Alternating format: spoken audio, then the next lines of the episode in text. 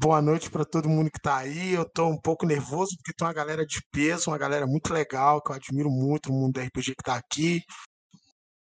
Ah, o cara que fez dá muito sentido para muita coisa. Trevisan, que é, um, que, é um, que, é um, que é um dos espelhos, um dos caras queridos que eu tenho todo orgulho de dizer que é um amigo que o RPG me deu. A Mônica, que, que, que é alguém que eu já tenho visto aí com, com, com muito respeito, com muito carinho o trabalho dela. E, enfim, todo mundo tá aí, Lobo. Ah, então, a ideia, a ideia nossa aqui é a gente tentar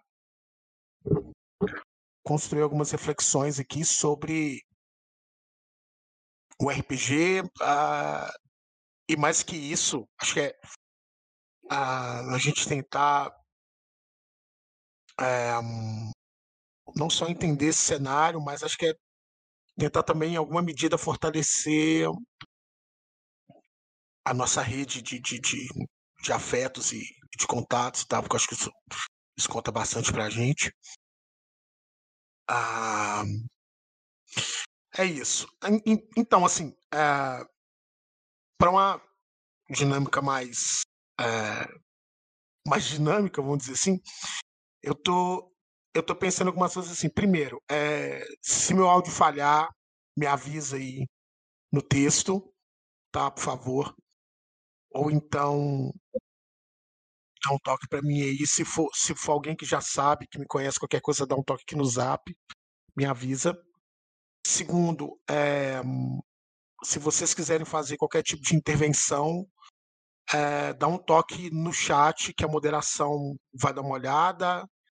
Né? Aí, no caso, hoje é a nossa coordenação, Daniel Gomes e o, e o, e o Alisson. É... Não, David, pode mandar nude, velho. Se falar assim, vai todo mundo ficar é... a fim de mandar nude também. Ah, pô, que não deixa de ser uma boa ideia, mas enfim. Vamos lá. Ah, e aí, gente, a ideia não é fechar um papo em que eu fale e as pessoas escutem. Eu acho que cada um, cada uma tem uma trajetória que, que por si só ah, ajuda a, a construir um debate ainda mais orgânico, uma troca de ideia ainda mais orgânica. Eu vou tentar construir uma fala aqui mais ou menos, uh, mais ou menos 30, 40 minutos, acho que não estudo. E depois disso a gente tem uma possibilidade de ir trocando ideia, assim. Mas eu queria que vocês tivessem em mente que não é necessariamente eu ir aqui falando e tal, e, e, e, e vocês vão escutar e tal. Não, nada disso. É, em, em qualquer instante, todo mundo tem total liberdade para poder ir intervindo, uh, dando toque, trocando ideia. A única coisa que eu vou pedir e que eu acho que, na verdade, acho que por quem está aqui, acho que é, é, é chover molhado, mas é a gente também cumprir aqui um protocolo aqui da Eternalis, né? Tentar prezar pelo respeito, né? A entender que, que liberdade de expressão não é né? E ah, mas em grande medida é a gente tenta respeitar esse espaço, trocando ideia.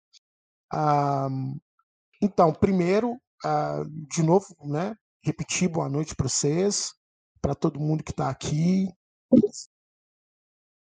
E da minha felicidade, né, como, como membro da Eternalis, em estar tá, uh, puxando, né, uh, em estar tá ajudando a construir um espaço de interlocução do nosso coletivo. Para quem não conhece, a Eternalis é um, é um coletivo uhum. de mestres. Vou só pedir para quem estiver chegando aí e mutando o áudio para não para não atrapalhar, para não ir atravessando o som mas fica à vontade aí, chega mais. É, a Eternalis é um coletivo de, de narradoras e narradores daqui de Belo Horizonte, da grande BH, né? É, o Alisson, se ele quiser falar um pouquinho aí, ele me dá ideia e tal. É, a Eternalis é um coletivo que já tem uma caminhada que já tem já um, um, um, um rolê aí interessante. E, e a gente tem uh, o nosso modo uh, de construir interlocução é, é de modo muito parecido com aquilo que a a, a roleplayers e a um, e o Jogarta tem feito assim, né? Acho, acho que eu não estou dizendo bobagem. O Alisson, o Alisson acho tem mais noção disso. O Rafa, não sei se o, se o Rafa está aí, né? Mas a ideia é, é, é obviamente, dentro das nossas interações e, e, das nossas possibilidades, a gente constrói algo dentro daquilo que o cenário de Belo Horizonte tem nos proporcionado. Então, em linhas gerais, falando rapidamente, né, a Eternalis é esse coletivo de narradores, narradoras que tem atuado é, em eventos de RPG, em eventos do mundo nerd, é, não só na Grande BH, mas ano passado a gente esteve ali presente na, na uh, em, em, em Ipatinga, era um anime festival, se não me engano. Eu ainda não, não fazia parte da Eternalis, mas eu já tinha já um contato já uh, com a Eternalis desde 2018, foi 2018, que foi um evento que a gente construiu lá na Biblioteca Pública uh, do Estado, que era a época coordenada, que ainda é né, coordenado pelo Afonso Andrade, que é outro amigo querido, outro aliado que a gente tem aí, né, tanto da cultura pop, do RPG e tudo mais. Né, e ali eu, eu conheci o Alisson, mas o Rafa, e conheci a Luana também, né, companheira do, do, do, do Alisson. É Luana mesmo, né, o Alisson? Porque, nossa, eu sou para errar não me custa nada. Mas, enfim. Ah, é, e aí, a partir de então, a gente, eu, eu, eu tenho sempre construído essa, essa interlocução. E a Eternalis é, tem uma visão muito legal assim do modo como, como atuar. Né? A gente tem tentado pensar de forma que a gente fala aqui em BH, de forma metropolitana, né? tentando dialogar com outros lugares para além do centro de Belo Horizonte, né? porque tem Belo Horizonte, tem o centro de Belo Horizonte. Né? Ali, é, é, é dentro da Avenida do Contorno, né, que é aquele lugar é, supostamente hiperprivilegiado, mas que também tem os seus problemas, que também vive também as suas necessidades.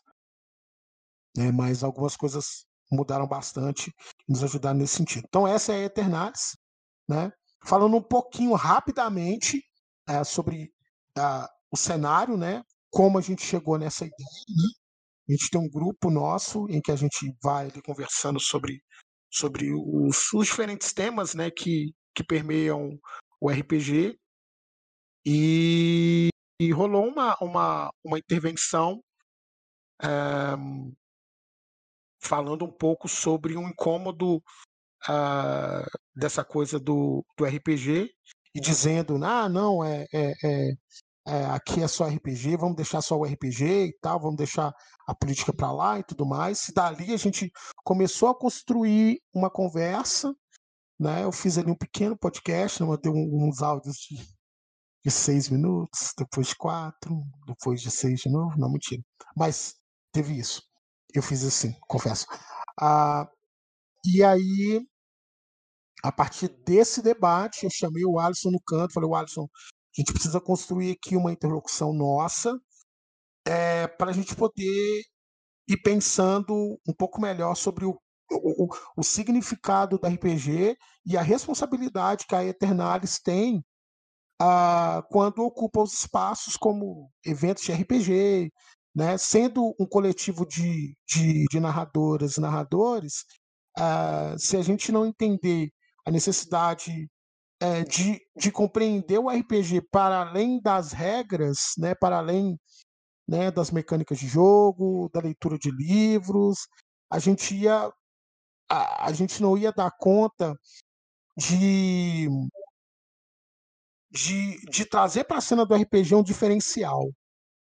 Uh, e aí, quando eu digo isso, não estou querendo dizer que, que quem não faz isso está ah, uh, contribuindo para outra coisa, não, mas eu, eu entendo que esse coletivo que tem tentado construir de forma um pouco mais ampliada, um pouco mais diversa, né? Que essa é uma das preocupações do Alisson, é, e acho que de quem está lá hoje lá, né? É, essa é uma, é uma preocupação constante, né? Que é não só de atender a homens e mulheres, a comunidade LGBTQIA, que é algo que ainda é uma ausência no nosso grupo ainda, né? De forma, pelo menos de forma ampliada, mas a gente tem tentado pensar principalmente na questão da territorialidade, que é, que é algo que pega muito em Belo Horizonte, que é a questão do direito à cidade. Porque o direito à cidade vai bater muito nessa questão do modo como a prática de lazer vai afetar os jogos de RPG, sobre quem ocupa as nossas mesas e tudo mais. Então, a partir disso, o Alisson né, falou assim, pô, vamos, então vamos botar isso aí na, na, na para poder acontecer. E aí, qual é a sua ideia? Eu falei assim, não, bora aí fazer um, um, um, um bate-papo ali e tal, uma troca de ideias sobre, sobre esse tema e, e vamos que vamos. Né? Felipe Lutalo, que é um dos caras mais fantásticos da cena do RPG daqui da Grande BH, que é um cara que engraçado, ele é, ele é da Grande BH, mas eu não tive contato com ele fisicamente ainda, porque veio uma coisa chamada Covid-19, mas faz parte. Então, gente, é... eita, o Felipe não está conseguindo ouvir. Gente, vocês estão me ouvindo? Beleza.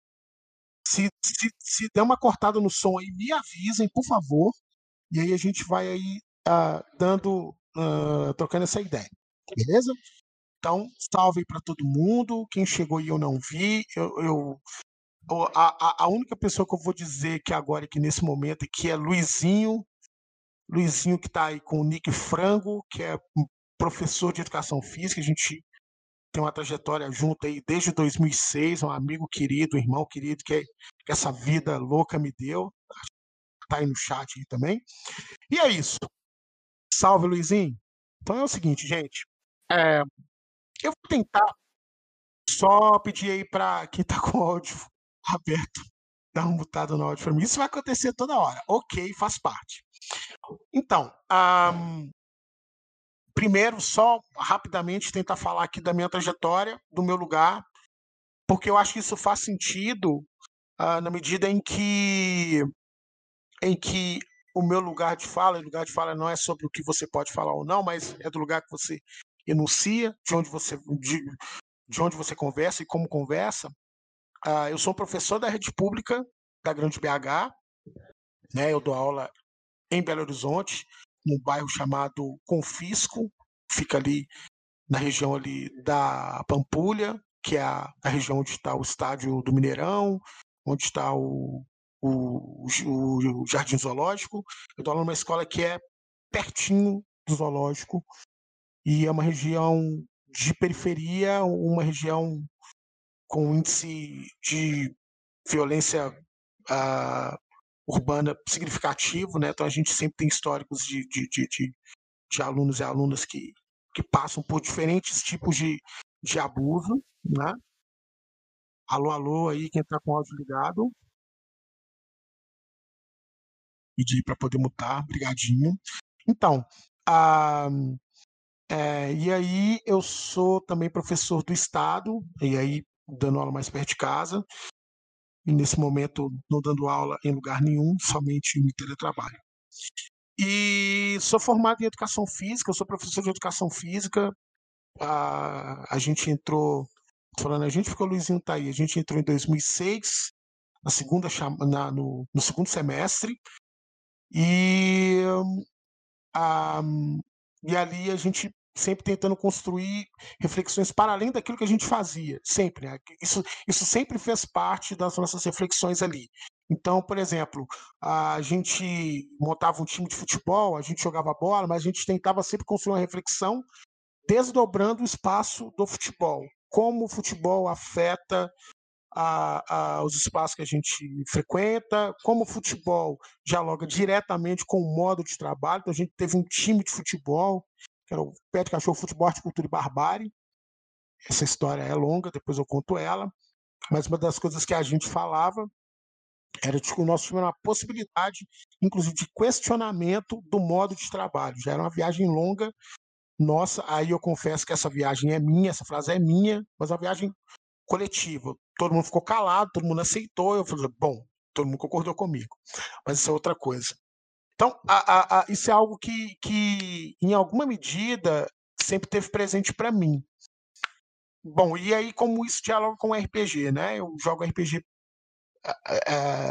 acho desde 95, 96, eu tô, eu tô com 37 anos, faço 38 terça-feira que vem. E jogando RPG e tentando construir algumas ideias, já tinha umas dificuldades para o material chegar na minha mão, porque a, a grana era curta e as, e, e as prioridades de casa eram, eram outras tantas. Né? Tanto que quando eu era moleque, a gente, em casa, a gente nunca teve ali a possibilidade, por exemplo, de ter o consumo de revista quadrinho, por exemplo. Então, para ler um quadrinho, eu tinha que ir na casa da minha tia, aí a minha tia tinha ali acesso, a gente lia ali na casa dela e tal. E às vezes não era nem por uma questão de, de grana somente, mas por uma questão de consciência de que aquilo poderia ser legal para o espaço de formação. E, bom, uh, em um dado momento, uh, eu, eu né, ali sempre jogando, e sempre jogando na região de Contagem, que era que é ali a região metropolitana, né, que pertence à, à RMBH, região metropolitana de Belo Horizonte, e jogando com os amigos aquilo que a gente, né, aquilo que a gente tinha mais acesso, né? Ninguém jogava D&D, ah, não sei se por falta de grana ou por falta de interesse, não sei. Ah, mas a gente teve muito acesso a, a, vários jogos do sistema Diamond e também ao Storyteller, né, que era de fato o nosso sistema favorito. Mas o GURPS era algo que. de não ficar preso, né, o DD. Vou te.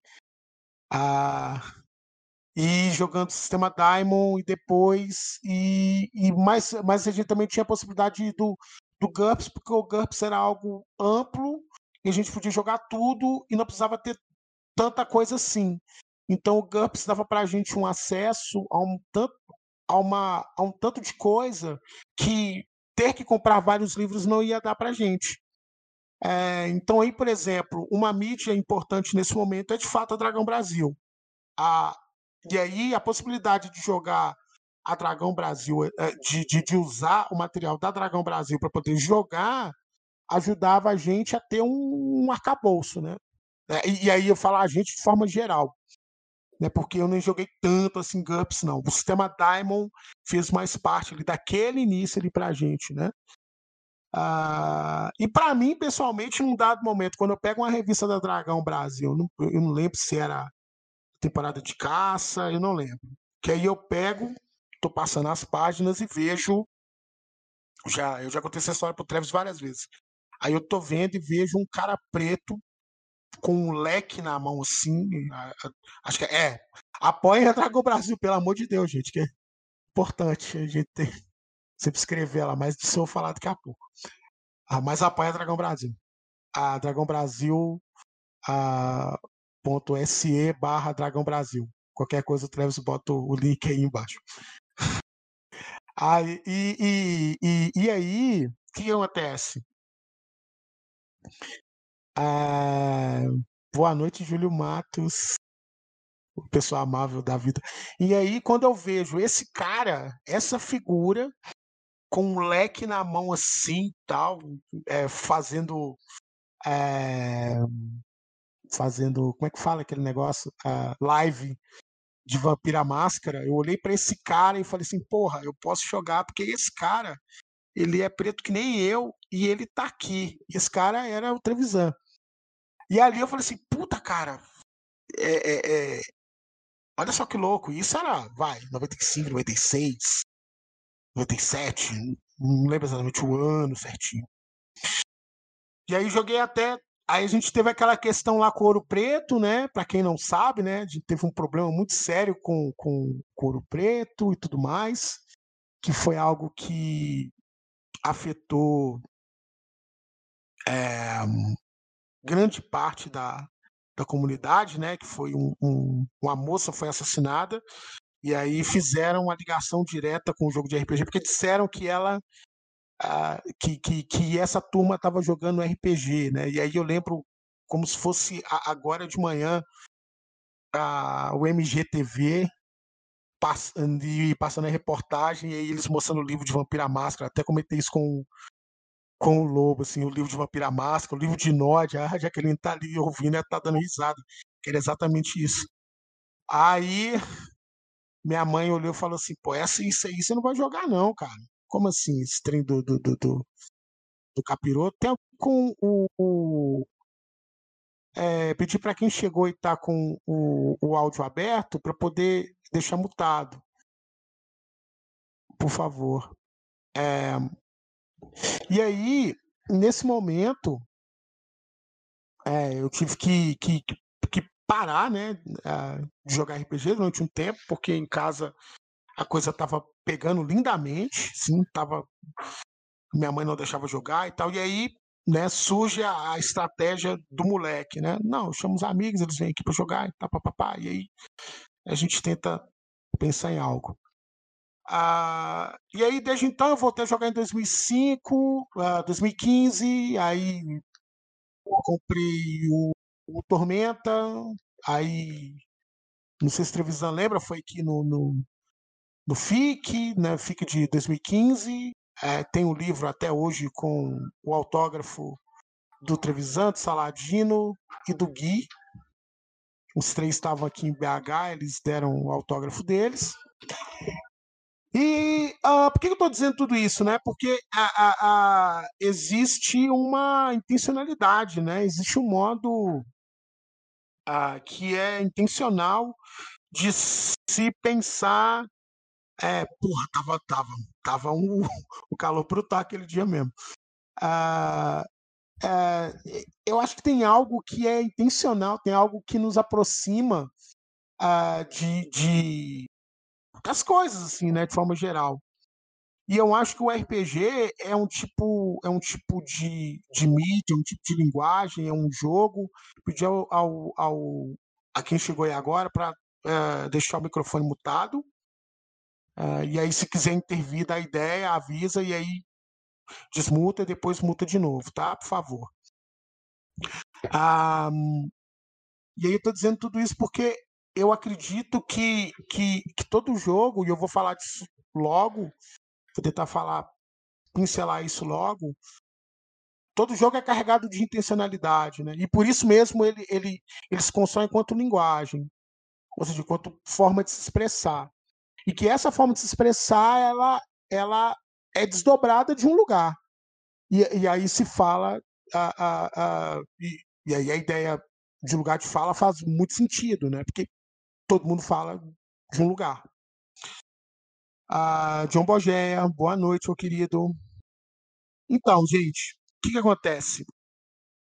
Ah, em primeiro lugar, a gente que estar pensar na questão do jogo enquanto, enquanto linguagem, enquanto o, o jogo para além do entendimento básico que a gente tem, né? É, porque é, é, esse, é, essa é, é, é, a grande armadilha, né? Em relação a quando alguém diz que vamos só jogar RPG, pô, acabou RPG. É mesmo, Travis, pelo amor de Deus, não brinco com trem desse, não. Ô, louco. Pô, é terrível. Mas. Então, vamos lá. Eu vou, eu vou tentar seguir. O chat tá terrível, mas vamos lá. Então, o que, acontece, gente? Ah, o Hugo quer falar sobre o Cajuru Preto. Bora lá, Hugo, fala aí. Abre seu áudio eu vou deixar o meu mutado e você fala aí. Boa noite, pessoal. Estão me escutando aí? Tô. Manda tá. bala, vai lá. É, sobre o caso de Ouro Preto, velho, é, teve muito caso sério aí, né? O, nós que jogávamos RPG da época, todo mundo sofreu com isso. Eu, inclusive, eu quase perdi um emprego, velho, de quase dois anos aí por conta disso. É, eu joguei RPG na minha, na minha adolescência ali, e com 20, 19, quase 20 anos eu estava trabalhando. Eles me chamaram na sala para conversar comigo como é que é, você joga RPG, como é que você tá jogando ainda? Eu tive que falar que não jogava há alguns anos, que não tinha mais contato nenhum com RPG para continuar trabalhando. Tipo, parece que não, mas quando acontece esse tipo de coisa e vai para a mídia, a repercussão é muito além do que a gente imagina. Então, é, quando a gente coloca é, RPG e política até onde os dois, até onde o, é, é, os assuntos se encontram, né, alguma coisa assim, isso parece que não, mas tem um peso absurdo, cara, absurdo. Da mesma forma que da mesma forma que a gente vê pela televisão e pelas, e pelas mídias aí, é, guerras políticas aí de, de pessoas que estão a favor de um partido, a favor de outro, ou querendo impor a sua, a sua ideologia, o RPG acontece do mesmo jeito. O dia que se a gente tomar uma posição de política, assim, seja é, é, Bolsonaro ou pró ou contra, pode ter certeza que isso aí uma hora ou outra repercute, sabe? É, por isso que a gente tem que pensar antes de ser radical em qualquer tipo de decisão. Porque você está na mesa e de repente chega alguém ali é, é da, com ideologia diferente da sua, isso vai gerar problema para to todos, né? Mas assim, é só para deixar claro que às vezes a, a, a importância do, de se falar e de se intrometer nesse assunto, ela vai muito mais além do que a gente imagina. Era só isso por enquanto. Uh, antes de passar a palavra para o Felipe Hugo, só pedir para você mutar. Felipe, eu vou te passar a palavra agora, só deixar um salve aí para o Gabriel da Sagen, que está aí presente aí. A Sagen tem uma parceria é, é, que tem sido muito legal aí para a gente da Eternalis, então deixar esse salve aí. Uh, vamos lá, uh, daqui a pouco eu tento uh, construir a minha síntese aí sobre o, o que o, o, o, Hugo falou, que a gente conversou bastante, ele foi um dos caras que, que, que, que construiu uma interlocução e, e, que foi legal a gente trocar essa ideia. Fala, Felipe, boa noite, lindão. Ah, e ah, fala, fala, por favor, fala do seu livro aí depois, viu, velho? Deixa eu mexendo do seu, seu livro aí. Beleza, merchan deixo para o final. Boa noite, pessoal. É... Referente ao caso na Juro Preto, né, na época eu estava ali adolescente também, e o nosso grupo, né, o José Nossi, lá do Macunaíma Games, fazia, a gente era do mesmo grupo de RPG, a gente fez até uma matéria defendendo a questão do RPG. E foi interessante que, na época, né, poucas pessoas que jogavam RPG se posicionaram a respeito do fato. E a mídia, ela levou a, a discussão para onde ela quis. Anos depois, eu fui buscar né, o que, que aconteceu com aqueles garotos lá de, de Ouro Preto, e eu fiquei sabendo que eles tinham sido todos inocentados, e um jurista, ele acompanhou o, o caso, né? E ele identificou várias falhas. A primeira falha que ele identificou foi que o, tanto o delegado quanto o, o promotor, no caso era uma promotora na época, eles foram meio que acossados pela mídia para dar uma resposta bem rápida. O segundo, que eles levaram um viés totalmente ideológico que foi uma questão da é, do crime, como é que eu vou dizer, de magia negra. O, tanto o promotor quanto o delegado, eles eram evangélicos, então eles acreditaram na primeira coisa plausível que apareceu na frente deles. E encerraram o inquérito e entregaram para a promotoria, né, para o ministério, para fazer o, a questão do julgamento. Esse jurista, depois, né, ele, eles conseguiram identificar e tal, que essa menina, né, que foi assassinada em Ouro Preto, ela tinha sido praticamente coagida a estar no cemitério por um traficante. Ela tinha sido estuprada, né, mais ou menos é a, é a história, em que ele trocou o sexo por uma dívida de droga que ela tinha, e isso morreu. Né? Ninguém mais falou nada no assunto, ninguém foi atrás do traficante. E o que, que ficou queimado? O RPG. Então, eu acho que todas as vezes que surge uma situação que fere os direitos humanos e a gente não se posiciona, a gente simplesmente fica em cima do muro, a gente está assumindo o risco de isso voltar contra nós. Então, é o, o ponto que eu gostaria de chegar. A gente tem que ser muito coerente com as nossas falas, mas a gente tem que ser coerente também com as nossas atitudes. dentro do tema da palestra hoje, né, que é a questão do, do fascismo, se a, se a nossa lei fala que a gente não pode discriminar, que a gente não pode segregar, que a gente não pode ser racista, e dentro do jogo de RPG a gente aceita que isso seja feito por causa do jogo, né? A gente está correndo um sério risco de tomar um revés.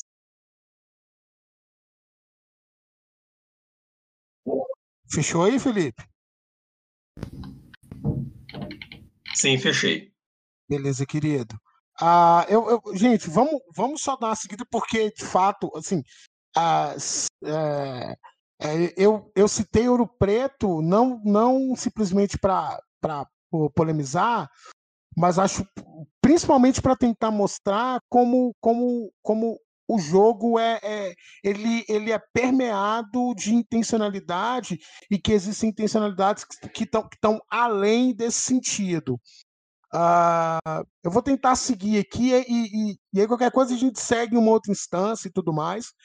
Uh, mas eu acho que é, é, é, acho que tem algo que me parece ne, nesse instante mais importante para a gente pensar, que é a questão do RPG enquanto linguagem, enquanto, enquanto, enquanto espaço de, de, de, de, de intencionalidade, uh, porque eu acho que a gente vai chegar melhor nesse entendimento dos aspectos políticos e tal. Uma coisa que eu esqueci de dizer. Como professor, eu tenho um cuidado sinistro, muito grande, com termos, com, com categorias. O que, que eu estou chamando de categorias? Ideologia, a política, a raça e por aí vai. Por que eu estou dizendo isso? Porque to, toda vez que eu, Luciano, faço uso de algum tipo de palavra com esse peso, eu quero é, é, é, entender que existe uma intencionalidade. E aí eu acho que é importante isso. Né? Chegou aí um, um, um link, é o quê? Só dá ideia aí no, no, no, no, no chat mesmo aí, que eu vi um link aqui, uh, é uma dissertação. Eu acho que essa dissertação ela já até bateu na minha mão, na real. Ah, tá, beleza. Mas aí depois a gente conversa mais sobre isso. Ah, sobre o crime de ouro preto. Eita porra. Mas, é, porque de fato, enfim. Ah, e aí eu acho que o lance de ouro preto ele serve mais pra gente, para mim, nesse instante, serve para a gente entender como o RPG ele é permeado de uma intencionalidade, que quando você não tem leitura para fazer, ou quando existe uma leitura prévia, a gente acaba é, é, é, dando sentido que a gente não entende, na real. E aí, isso que o Felipe disse é, é, é, é um dado real, assim, né? Hoje, hoje, hoje você não se levanta contra algo porque você acha que, que existe uma intencionalidade A ou B. Amanhã, aquilo que já foi proibido lá atrás, inclusive por conta de uma fake news, pode te afetar. Né? Mas isso, mas acho que isso, isso vai ficar claro na minha construção. Bom, em primeiro lugar, que eu acho que é importante, é, o jogo, o jogo ele, ele, ele possui uma série de teóricos, o brincar, o jogo, eh, possui uma série de pessoas que, que, que, que construíram análise sobre ele. Então, eu posso citar aqui uh, autores que, que a gente leu na graduação, né, Luizinho? Uh, Gilles, Gilles, Gilles Brugueri, que falava sobre a questão do brincar com, com a questão da boneca, com bonecos industrializados, uh, Roger Queloa, uh, Johan Huizinga, Uh, uh, tem uma tem uma importante pensadora que ela vai refletir muito a questão do brincar a partir de como ele é o Homo Ludus é um livraço. Estava até pensando ele rapidão um dia desse para trás. Que a Kishimoto fugiu o primeiro nome dela, que ela, que ela tem uma série de reflexões sobre o brincar enquanto linguagem, enquanto forma de, de, de, de expressar e traduzir o mundo, né, dialogando muito com o Lev Vygotsky, eh, dialogando em alguma medida com Jean Piaget. Pedir para quem está com áudio, quem está com o microfone aberto só para mutar, para não, não, dar o, o ruído. Um, Walter Benjamin, também, entre outros. Isso, Tizuko Moshida Kishimoto, obrigado. Que é, que é uma, uma, uma grande pensadora do campo do brincar. E aí aqui em BH a gente tem gente como como, como José, José Alfredo uh, De Bortoli, fugiu o outro nomezinho dele, que é que a gente não conhece ele por esse nome, a gente conhece ele pelo nome de Zé Alfredo, que foi o nosso mestre professor durante a nossa graduação, que sempre falou muito sobre brincar, sobre o lugar da criança, sobre. E, e, e, e aí eu acho isso tudo importante. E aí, assim, por que eu estou dizendo isso? Para a gente entender que, que uma, de, de que a gente está falando de, de um jogo em que, de fato, o lugar do brincar é muito presente. A gente precisa, assim, e tá de boa a gente assumir isso, né? Jogar RPG é brincar, e ok, né? a intenção do o, o, o, Ludus está ali, é, né? A construção do Ludus, da linguagem, mas tudo eu não vou eu não vou ficar tocando nisso não. Eu só estou querendo dizer que o jogo e o brincar ele é carregado de intencionalidades, né? Então quando você e, e, e mais do que isso ele nos ajuda a construir uma ideia sobre como a, sobre como a gente eh, como, como a gente constrói espaços de sociabilidade uh, para crianças, jovens e adultos, né? Quando estou falando sobre o jogo, sobre brincar. Como assim? Eu sou professor da rede pública e uma das e um dos nossos grandes desafios na escola é, é, é algo assim. Um, ah, eu estou lá preparando para dar uma aula, sei lá, eu tô, eu vou dar aula de Vou dar uma situação aqui que rolou com um amigo nosso, o André. O André estava dando uma aula de lutas, uma aula de judô. Ele começou a dar aula e ele viu que todas as meninas ficaram no canto. Todas elas. E aí ele não entendia o que estava acontecendo e tal. E aí depois uma das meninas disse que aquilo não era confortável para elas, né, por conta do espaço de sociabilidade entre meninos e meninas na escola. E aí que o Andrezão fez na aula seguinte, ele pegou e fez um combinado com os rapazes, ó, vocês vão para a quadra e eu vou trabalhar com o conteúdo que eu quero trabalhar aqui com as meninas, que é o que é o conteúdo lutas aqui. E ali naquele instante foi necessário, foi importante que ele construísse primeiro um combinado com as meninas, um espaço de sociabilidade com elas, uh, um espaço de interação entre elas, de confiança e tudo mais, para que depois, em um segundo momento, entrasse todo mundo junto e entendesse a importância é, é, é, daquele espaço de interlocução. Então, assim, o, o que, eu estou querendo dizer é que o, que acontecia com elas, né? Provavelmente, né? não só provavelmente, mas a gente tem isso enquanto a gente tem isso enquanto campo de pesquisa. A gente estuda isso. A gente nota que existe um aprendizado anterior que ele, que ele sociabiliza meninos e meninas de uma forma intencional. E intencional no sentido de dizer para elas qual o espaço que elas vão ocupar e eles vão ocupar ou não. Né? E aí, a, a, o brincar, o jogo, a prática corporal, ela é sempre atravessada por essa intencionalidade. Né? E aí, assim, por que, que eu estou dizendo isso? Né? Para a gente entender que esse lugar, que esse lugar uh, no RPG, quando a gente volta para o RPG enquanto jogo, enquanto intencionalidade, a gente vai notar que, que esse espaço ele é um espaço que ele não é, ele não é, é tipo assim, ele não é neutro. E ele não vai ser ocupado de forma, entre aspas, natural, naturalizado entre homens e mulheres. Porque, dada a socia... o, o, o espaço de sociabilidade de meninos e meninas, uh, de meninos que não performam a masculinidade alfa, de meninas que não performam o tipo de masculinidade né, tida como a correta entre aspas. Então isso está tudo colocado nesse lugar. Então, se está tudo colocado nesse lugar, e eu nem vou falar ainda de questões raciais e, e de classe, Se isso está tudo colocado nesse lugar, nesse momento, então quer dizer que o RPG, enquanto jogo, ele é sempre atravessado por esses lugares. É só a gente lembrar das nossas mesas de RPG. E, gente, aqui eu não estou querendo dizer que, ah, não, mas na minha mesa tinha. Pô, legal se na sua mesa tinha, tinha uma ou duas mulheres. Assim, mas de forma geral, quando a gente chega nos eventos geek, quando a gente chega nos eventos de RPG, isso tem mudado, isso tem mudado.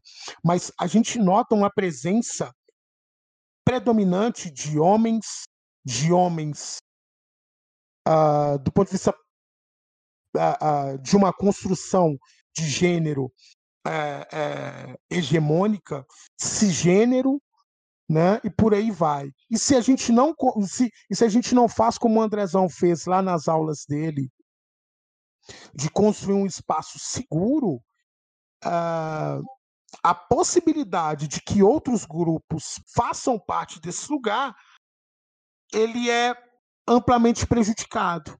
Então, uh, uh, uh, me parece importante a gente tentar entender, primeiro, que, que de, quando a gente está falando de jogos, a gente está falando de algo que não se constrói de forma neutra, né? não existe a possibilidade de se pensar em um jogo que seja construído de forma neutra e que o Júlio vai ter essa conversa aí segunda-feira, acho que é segunda, né, Júlio? Lá, lá no, lá no Botequim, uh, que ele vai falar sobre, sobre Vampira Máscara e, e esse lugar de construção uh, do, do, do V5, né? É, segunda, nove horas, na Twitch. Depois você deixa o link aí. Uh, e aí, o que, que acontece? É, um, e aí, assim, né? Eu estou dizendo tudo isso porque é, é, é, é, impossível a gente pensar em um jogo que, que não se leve em questão todos esses lugares, né? O início de Tormenta, por exemplo, é, é, é um, é um jogo que ele leva em consideração, inclusive, o que se tinha na época.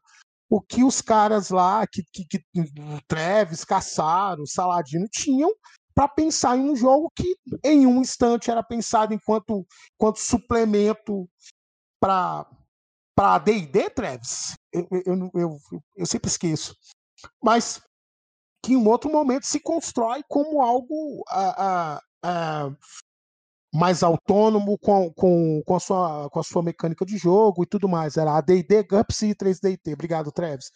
E aí, assim, me parece importante a gente pensar nisso, que existe intencionalidade. E falar em intencionalidade em jogo não é necessariamente falar em sendo muito chulo aqui, falar em lados. Entende? Mas é falar que existe intencionalidade. Que se existe intencionalidade, é impossível. É, é, é, é, é incoerente até se pensar em um jogo uh, em que ele não seja permeado de, ora bolas, política. Mas eu vou. Acho que o Nosso queria dar um, um, um pitaco de rapidão ali sobre, sobre gênero e tal e aí eu vou eu vou abrir esse espaço. Mas vejam, eu queria só que antes de eu passar a palavra para ele, que vocês dessem uma passadinha aqui no chat e visse algo muito simples aqui, que eu acho que já dá para perceber. Quantas mulheres tem no nosso chat aqui participando dessa conversa? Quantos homens tem no chat? E mais do que isso, quantas pessoas que a gente tem contato, que a gente conhece, que pertencem à comunidade LGBTQI? Quantas pessoas negras fazem parte desse chat? Entende? Então isso, isso, isso diz muito sobre a forma como, intencionalmente ou não, os jogos vão atingir a gente e como é, é, é, é cada uma dessas práticas vão atingir a gente, né? Então, uh, uh, me parece importante fazer essa breve introdução para a gente entender o lugar do jogo enquanto linguagem, enquanto possibilidade de, de, de, de interação e de construção de subjetividade. E aí, depois que o nosso falar, eu vou aqui puxar um, uma, uma, uma parada é, eh, para outro lugar, tentando dialogar com, com, com, com jogos, aí tentando trazer o RPG. Nossa, você vai falar, Fio? Abre seu áudio aí e fala, velho. Oi, Boa noite, todo mundo me ouvindo, beleza? Boa noite, Luciano. Boa noite Boa a noite, todos. Noce. Fala, manda bala. É, eu, queria, eu queria compartilhar aqui é, uma experiência que eu tenho, porque não sei se todo mundo me conhece. É, eu estou desenvolvendo um jogo chama Pequenos Aventureiros. Ele é focado no público infantil e eu me propus a fazer um jogo que tem uma, que tem uma acessibilidade, inclusive, para a criança que ainda não é alfabetizada. E quando eu vou levar ele nos eventos, é, é interessante essa questão do gênero, que você até tocou nela mais cedo, Luciano. Quantas mulheres tem aqui agora? Quantas mulheres tem no meio RPGístico? Tá bom que isso está mudando, mas é um meio ainda predominantemente masculino.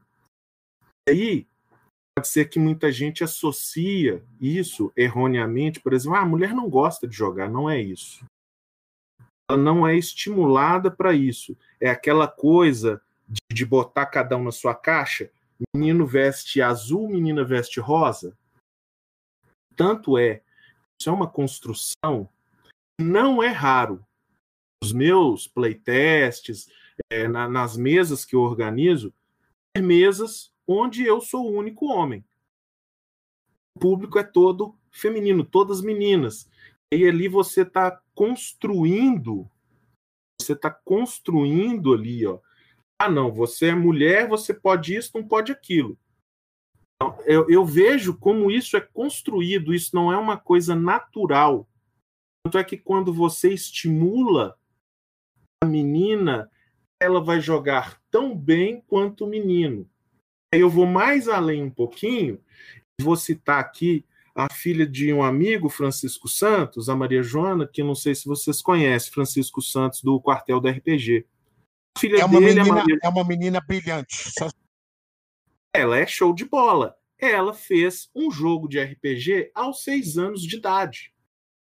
Aos seis anos de idade, eu comia meleca e casca de ferida. Então, tipo assim, não é algo biológico, algo determinado pela natureza. É uma construção. É uma construção. Essa coisa de colocar a mulher na, na, naquela posição, e aí a gente pode extrapolar também é, para outras identidades, colocar o negro naquela posição, colocar o LGBT naquela posição, o pobre naquela posição. Ver como isso é construído. E eu acho que, inclusive, é, a gente tem é, essa, essa questão de desconstruindo essa, essa, essa coisa limítrofe, né? Inclusive, já emendando, com que eu queria dar um pitaco antes também, a questão da política, porque isso aí, inevitavelmente, está é, tá intimamente ligado com uma visão de mundo, ou seja, uma ideologia. Eu costumo falar muito que a, a, a, a isenção, a imparcialidade é uma, é uma ilusão ética e estética. Você tem um posicionamento. Você expressa esse posicionamento nas suas atitudes. E que eu acho que essa é a diferença.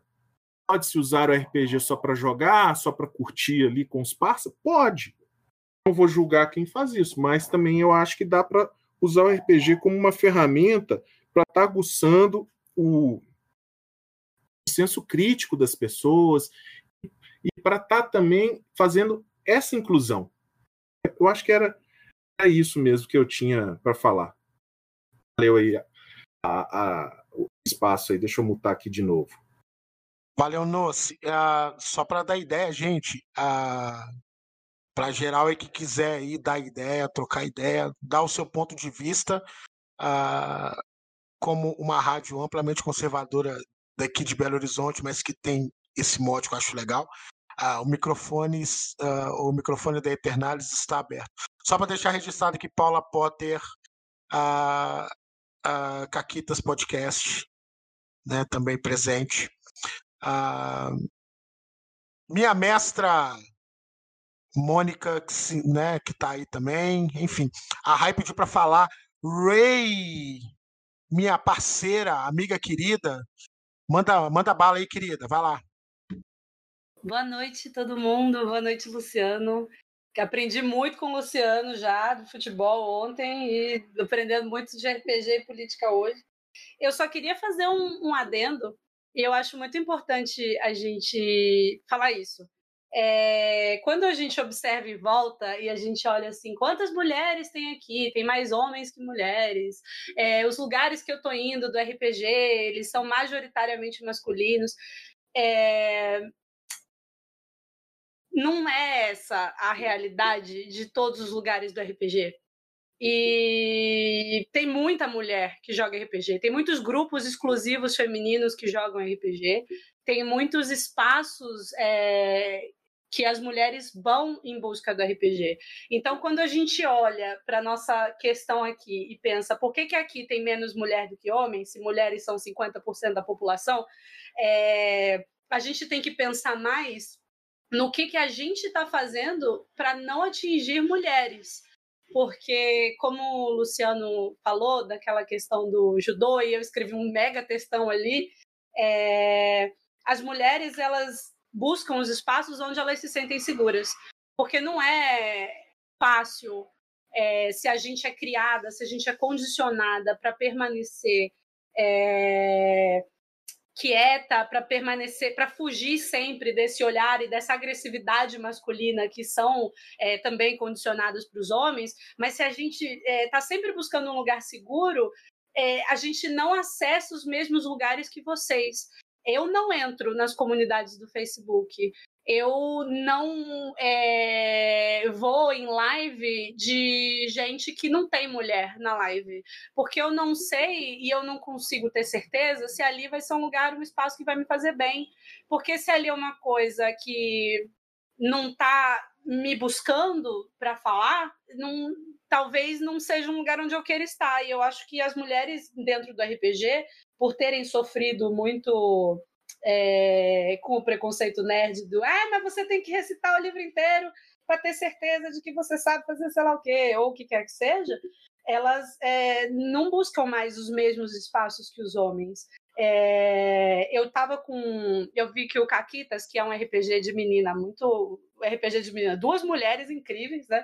Um RPG de mulher foda, fazendo lá e acontecendo, tem o público 70% masculino. Isso tem a ver com o fato de que o RPG hoje, que está acontecendo na internet, no Twitter, no Facebook, nos debates, ele é, o geral não está atingindo as mulheres porque as mulheres buscam comunidades seguras, elas buscam comunidades melhores, buscam comunidades onde elas se sintam mais fáceis e que aceitem o fato de que elas são mães e, e elas recebem a carga de cuidar do filho, é, enquanto o cara muitas vezes está jogando RPG e ela tem lá que ficar cuidando do filho, mas ele depois não cuida do filho para ela jogar RPG. Ela cuida da casa, ela cuida de um monte de coisa e ela precisa desse tempo e dessa compreensão e desse espaço seguro que a gente não está proporcionando. Porque se não tem mulher, se não tem negro, se não tem trans o suficiente, não é porque eles não existem não é porque eles não jogam RPG. É porque nós estamos falhando em proporcionar lugares seguros onde as mulheres, os negros, as pessoas trans é, se sintam convidados e se sintam bem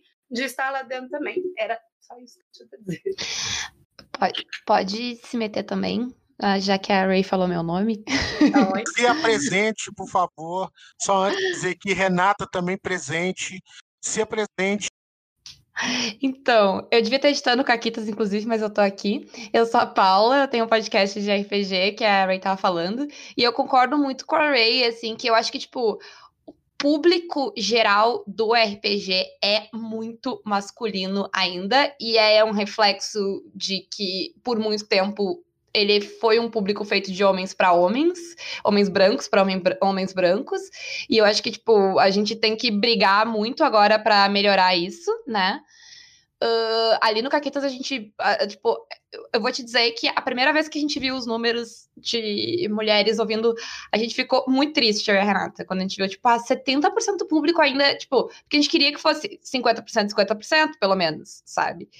Mas aí a gente começou a falar com outras pessoas que produzem conteúdo de RPG e a gente viu que 70%, por, uh, que 20%, né, de uh, que dá 20 e poucos por cento de público feminino, é muito alto comparado aos outros números do pessoal que produz conteúdo de RPG. Então, eu acho que é, é, é, muito pra gente ver isso de quanto a comunidade que se construiu ainda é muito de, de homens brancos, héteros, cis, e como a gente tem coisa para melhorar aí. E eu acho que essa questão do tempo é muito relevante. É coisa que a Rui tá falando de que a mulher é mãe e cozinha e trabalha e cuida da casa e limpa a casa, né? E o RPG toma tempo. O RPG custa tempo, custa dinheiro e, e isso cria uma barreira muito forte, eu acho, para pessoas entrarem no, no hobby justamente por causa disso, né? Era isso. Obrigada. É, só completando, perdão, mas só completando, é, se a gente exige, a gente no caso estou falando, com, se os homens brancos eles exigem a compreensão de suas esposas e namoradas para que cuidem das crianças e lidem com as tarefas domésticas enquanto eles vão jogar RPG, a gente tem que os homens brancos têm que pensar, talvez, em criar para elas a mesma condição para que elas possam jogar RPG.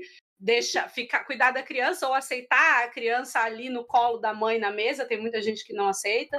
É, cuidar da casa, fazer alguma coisa para dar esse espaço também para sua companheira poder jogar RPG. Às vezes não é que ela não se interesse, é que aquele negócio não a atrai porque não é um espaço que tenha nenhuma uhum. receptividade para ela.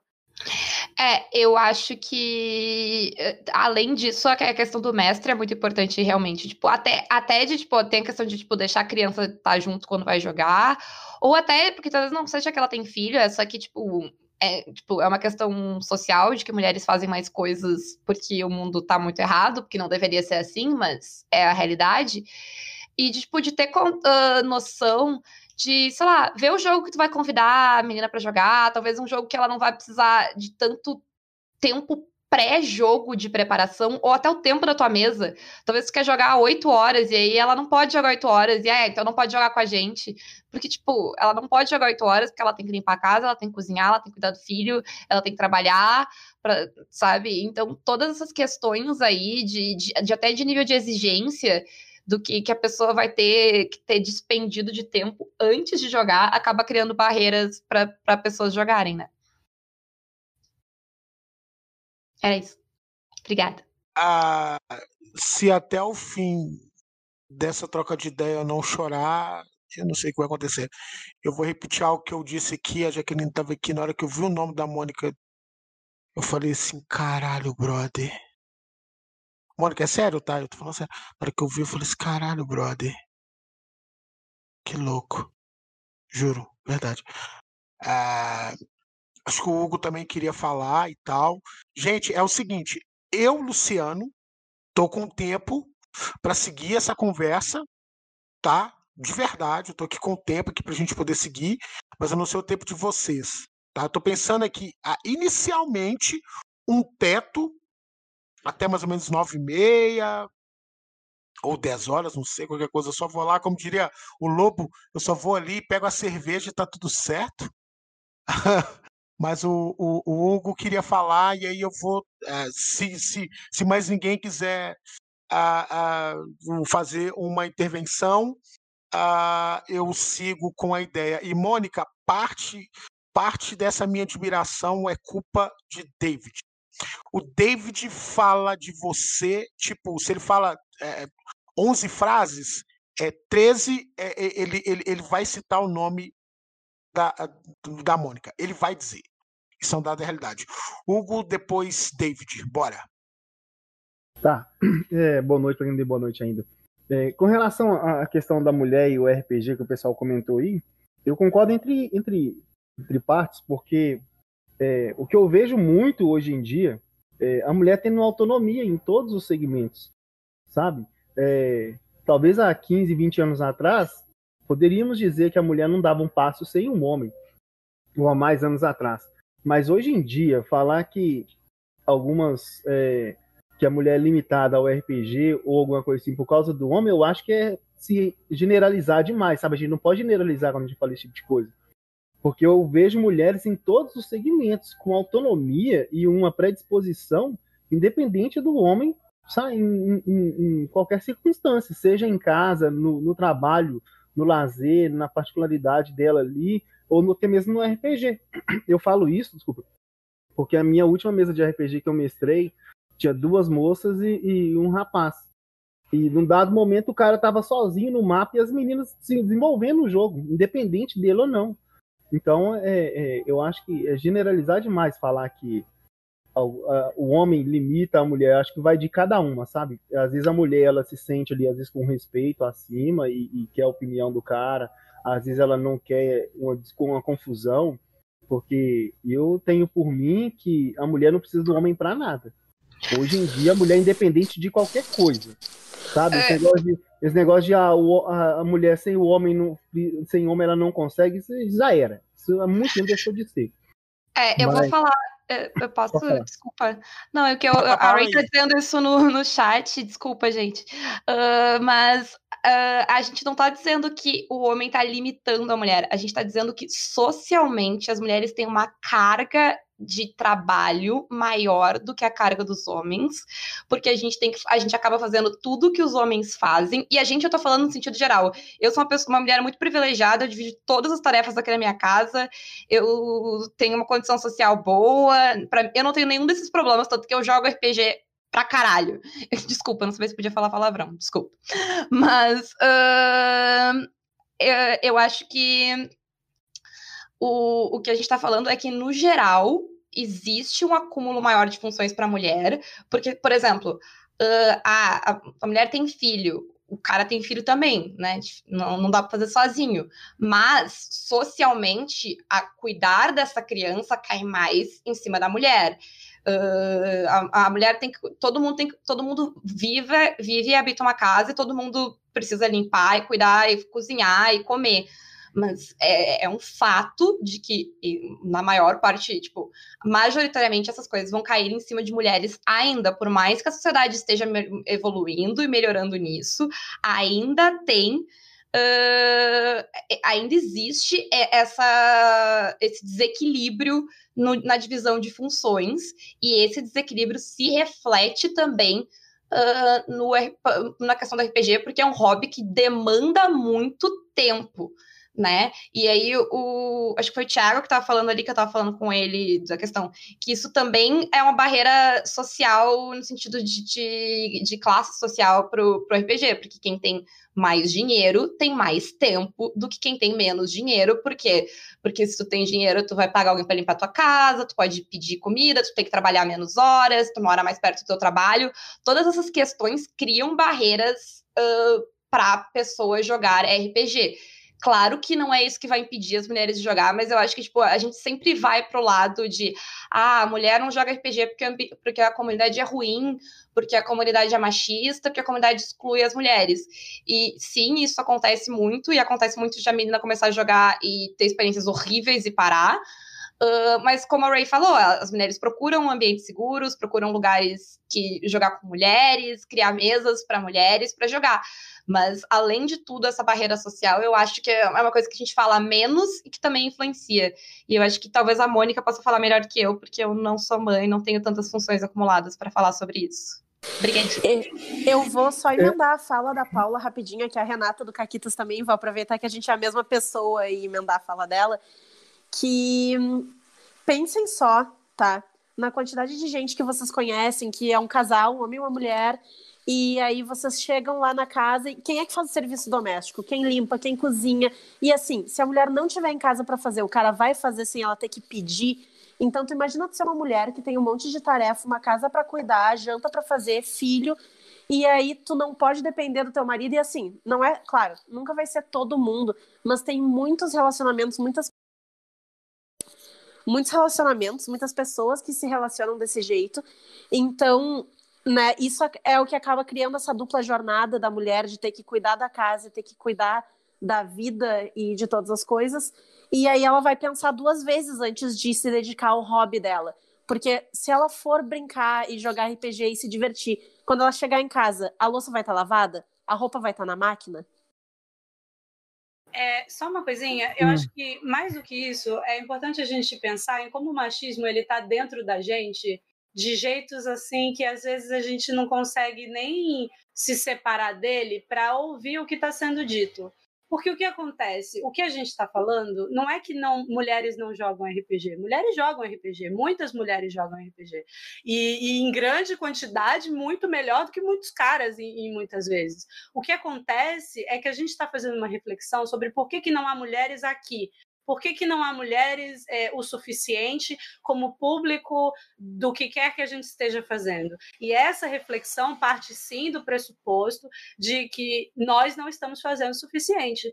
Nós, tanto eu quanto é, como mulher, quanto a Caquitas, como, como uma, uma empresa de mulher, poderíamos estar fazendo mais, mas vocês, homens, que têm públicos ainda menores femininos, poderiam estar fazendo muito mais, porque se não tem um mínimo, talvez talvez não esteja sendo feito o mínimo. Isso não diz respeito à liberdade feminina, porque justamente a liberdade feminina vai fazer com que ela escolha estar em outro lugar. E se você não está conseguindo criar um ambiente múltiplo, a liberdade feminina vai mandar ela para um outro canto.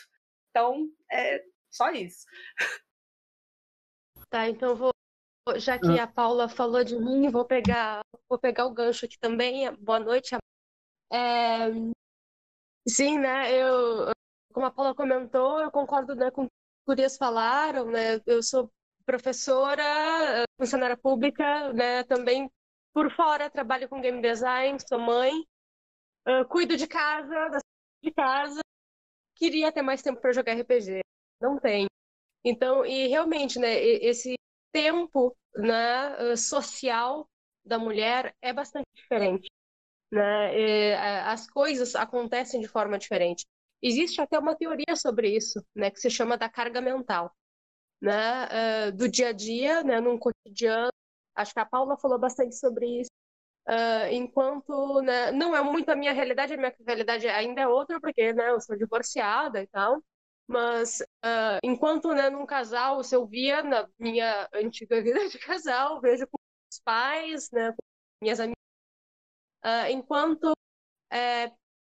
uh, o homem tem, por exemplo, alguma certa tarefa doméstica, né, e que ele se propõe a fazer, cumpre, mas fica naquilo.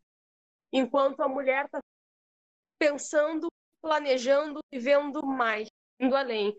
Né? Não é só o cotidiano, prevendo um outro problema, prevendo o que vai faltar e que vai precisar, prevendo o que vai precisar né? antecipando as coisas. Enquanto, uh, ok, eu tenho que ir ali colocar roupa para lavar, mas no meio do caminho eu vejo que tem um copo. Então eu já pego, aproveito. Enquanto geralmente, né, o, se o cara tem que ele vai ali lavar a louça, ele só vai lavar a louça. Ele não deixa, né, outra coisa, sei lá, ver alguma coisa, uma roupa no chão, colocar no cesto. Não, colocar no cesto da roupa Lógico, eu tô, lógico, eu tô dando aqui um exemplo banal, mas só para pensar, entender um pouco dessa ideia da, da, carga mental. Porque essa carga mental vai fazer a ligação com esse papel social, né, com a ideia social e do acúmulo de tarefas, né? Eu falei um pouco de mim exatamente por isso, né? Eu acabo uh, e eu também estudo, exercendo durante o meu dia várias funções, né? Uh, o RPG é mais do que um hobby para mim. Eu quero que ele seja mais hobby do que é. Eu poder jogar mais do que eu posso, né? Ele acaba, ele é um trabalho para mim também, né? Eu sou produtora de conteúdo, eu sou game designer, é, sou professora, eu sou mãe, eu sou dona de casa, eu tenho pais uh, idosos, né? E tudo isso vai uh, acumulando, né? É, então, é, essa realidade do tempo também é bem diferente. E também é, que a, a Ray uh, falou, né? O que, que tá, o que acontece nos espaços para que um, as mulheres, e não só as mulheres, né, mas as outras, outras comunidades, outras minorias, não se sintam confortáveis de estarem nesses grupos. Né?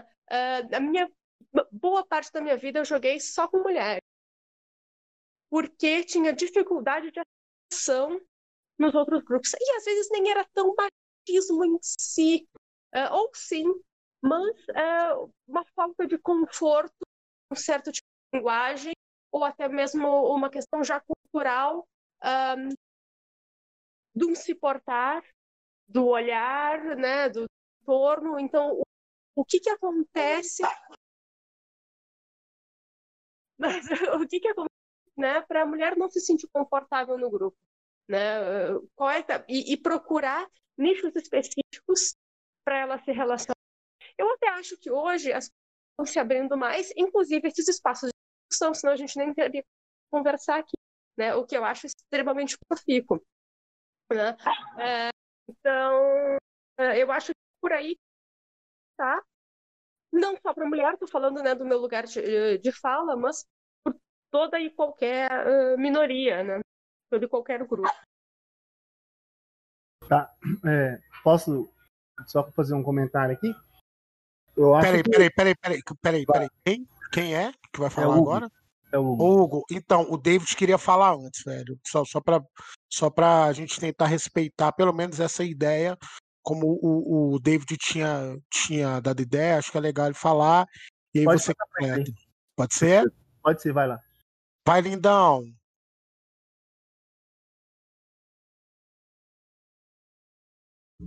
David, falei bem de ti, vai, filho. Cadê David? Ele tá aí ou não? Alô?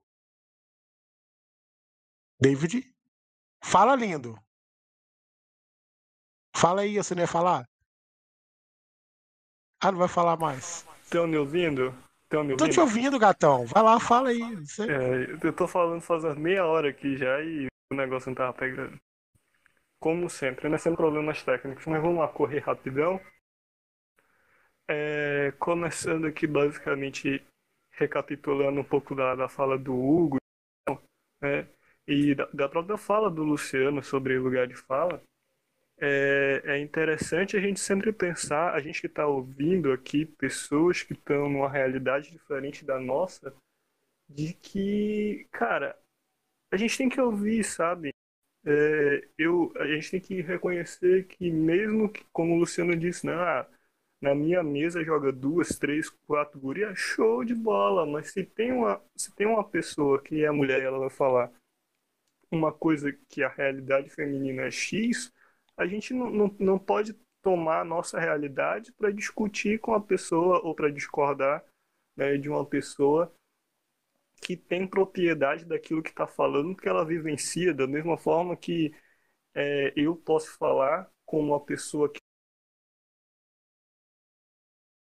Eu posso falar de como é que é a vida no norte, no nordeste do país, como é que é o RPG fora desse núcleo, como é que é ser um, um guri que cresceu né, com a família escalando para chegar na classe média, ter uma casa boa, que cresceu na, na zona vermelha de Manaus, Amazonas, que viu como é que era a marginalidade e que não se né, seguia outro caminho. Aí, cada um tem o seu lugar, assim, então acho que só reforçar para a galera que está ouvindo, que tiver comentário, de, de tentar ouvir, né? E, e se uma pessoa diz, tenta não discordar, tenta questionar, dizer, olha, poxa, eu não entendo assim, você poderia me explicar, mas tipo, vamos ouvir a galera, né? Esse é o primeiro ponto. O segundo ponto que a gente estava falando do papel de gênero, né? Dentro do brincar, dentro desse espaço lúdico da performance, né? E aí vai vai entrar naquela questão da, da performance, né? Do, do gênero enquanto performance. Cara, eu percebi uma coisa nos meus anos, né? enquanto RPGista, e isso é uma coisa recente até. Ultimamente eu me sinto mais confortável, não só em jogar com pessoas diversas, mas em fazer papéis diversos. Eu acho que eu estou numa época da minha vida que eu jogo mais com personagens femininos do que personagens masculinos.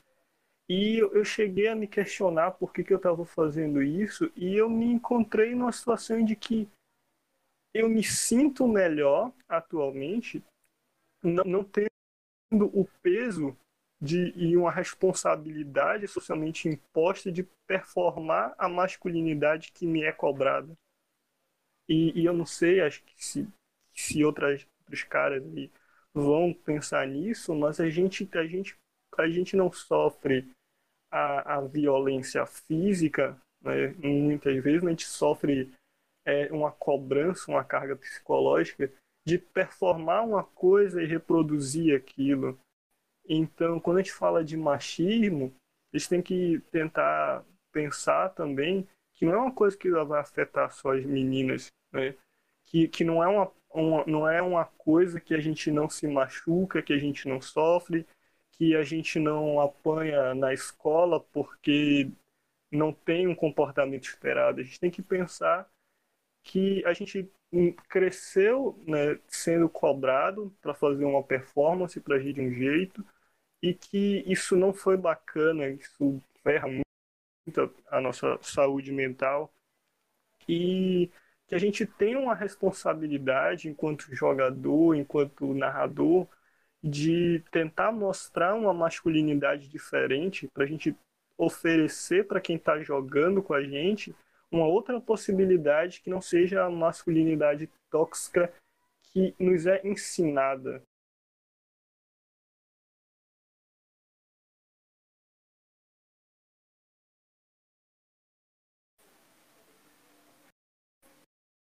Acabou? E, e, e, e, acho que é isso, assim, acho que tem muita gente para falar, eu vou, vou, passar a fala aqui, mas é, é uma reflexão, assim, sabe, de Cara, vocês estão me ouvindo? De vez em quando sua voz some e volta.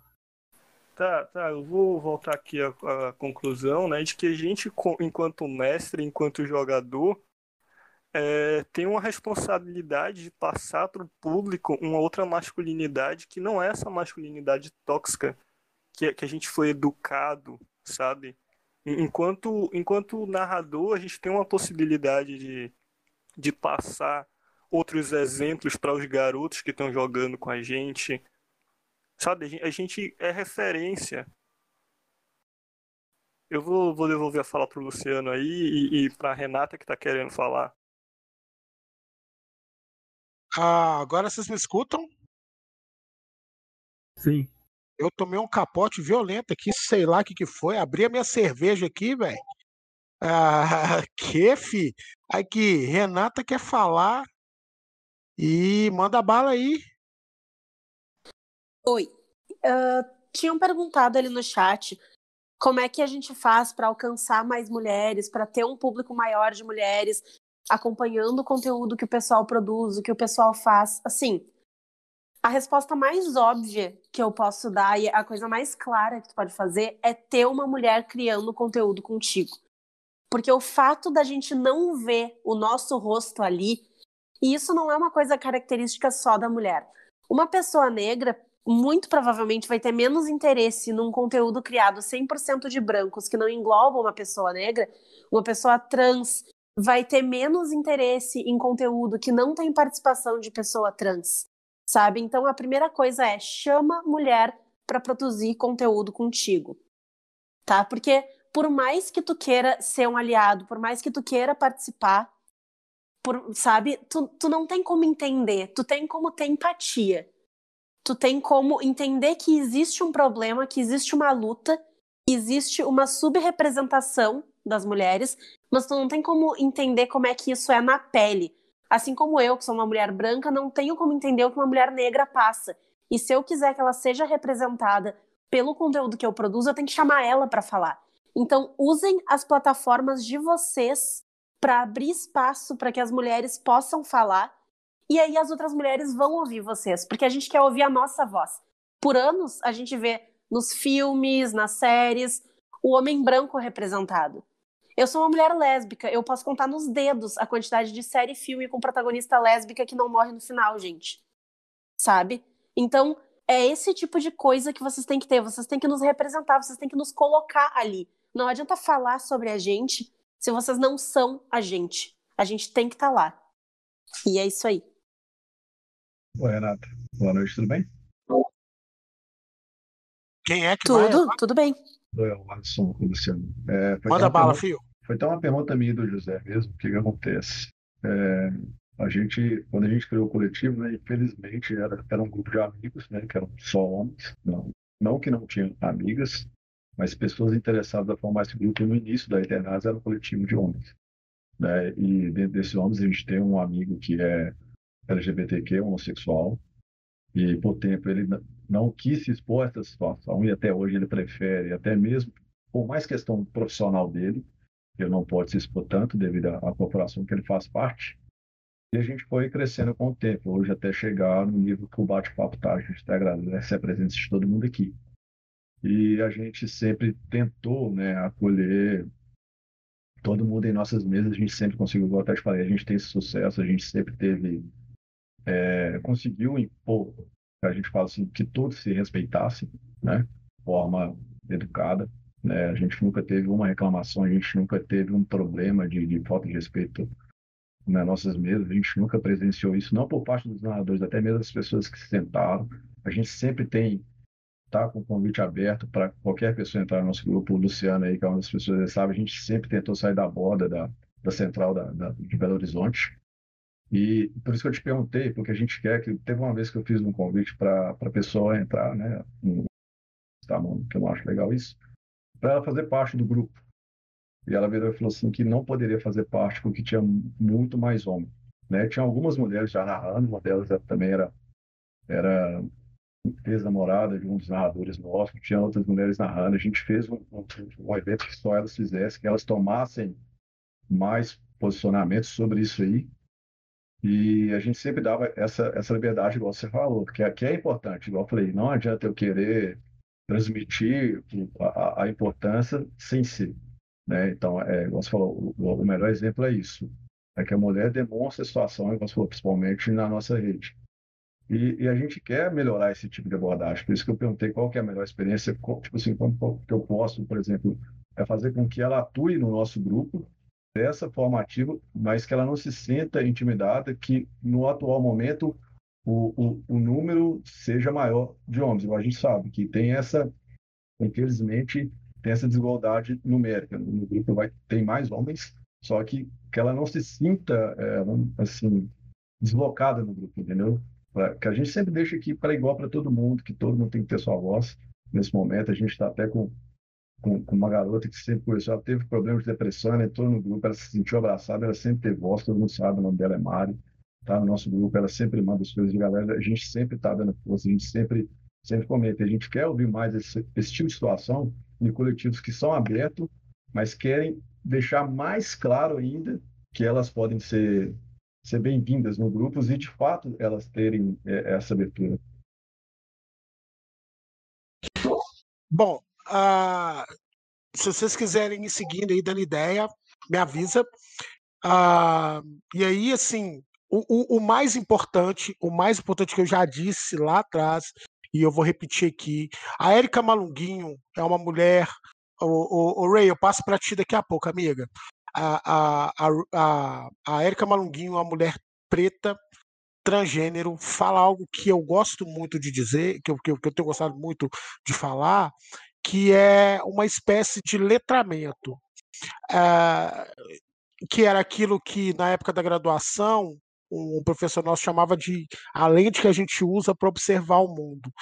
É, ter letramento, e aí no caso letramento social, letramento de gênero, de raça e de classe, nos coloca no lugar de observar o mundo e de, e de nos expor. O que eu estou querendo dizer com isso?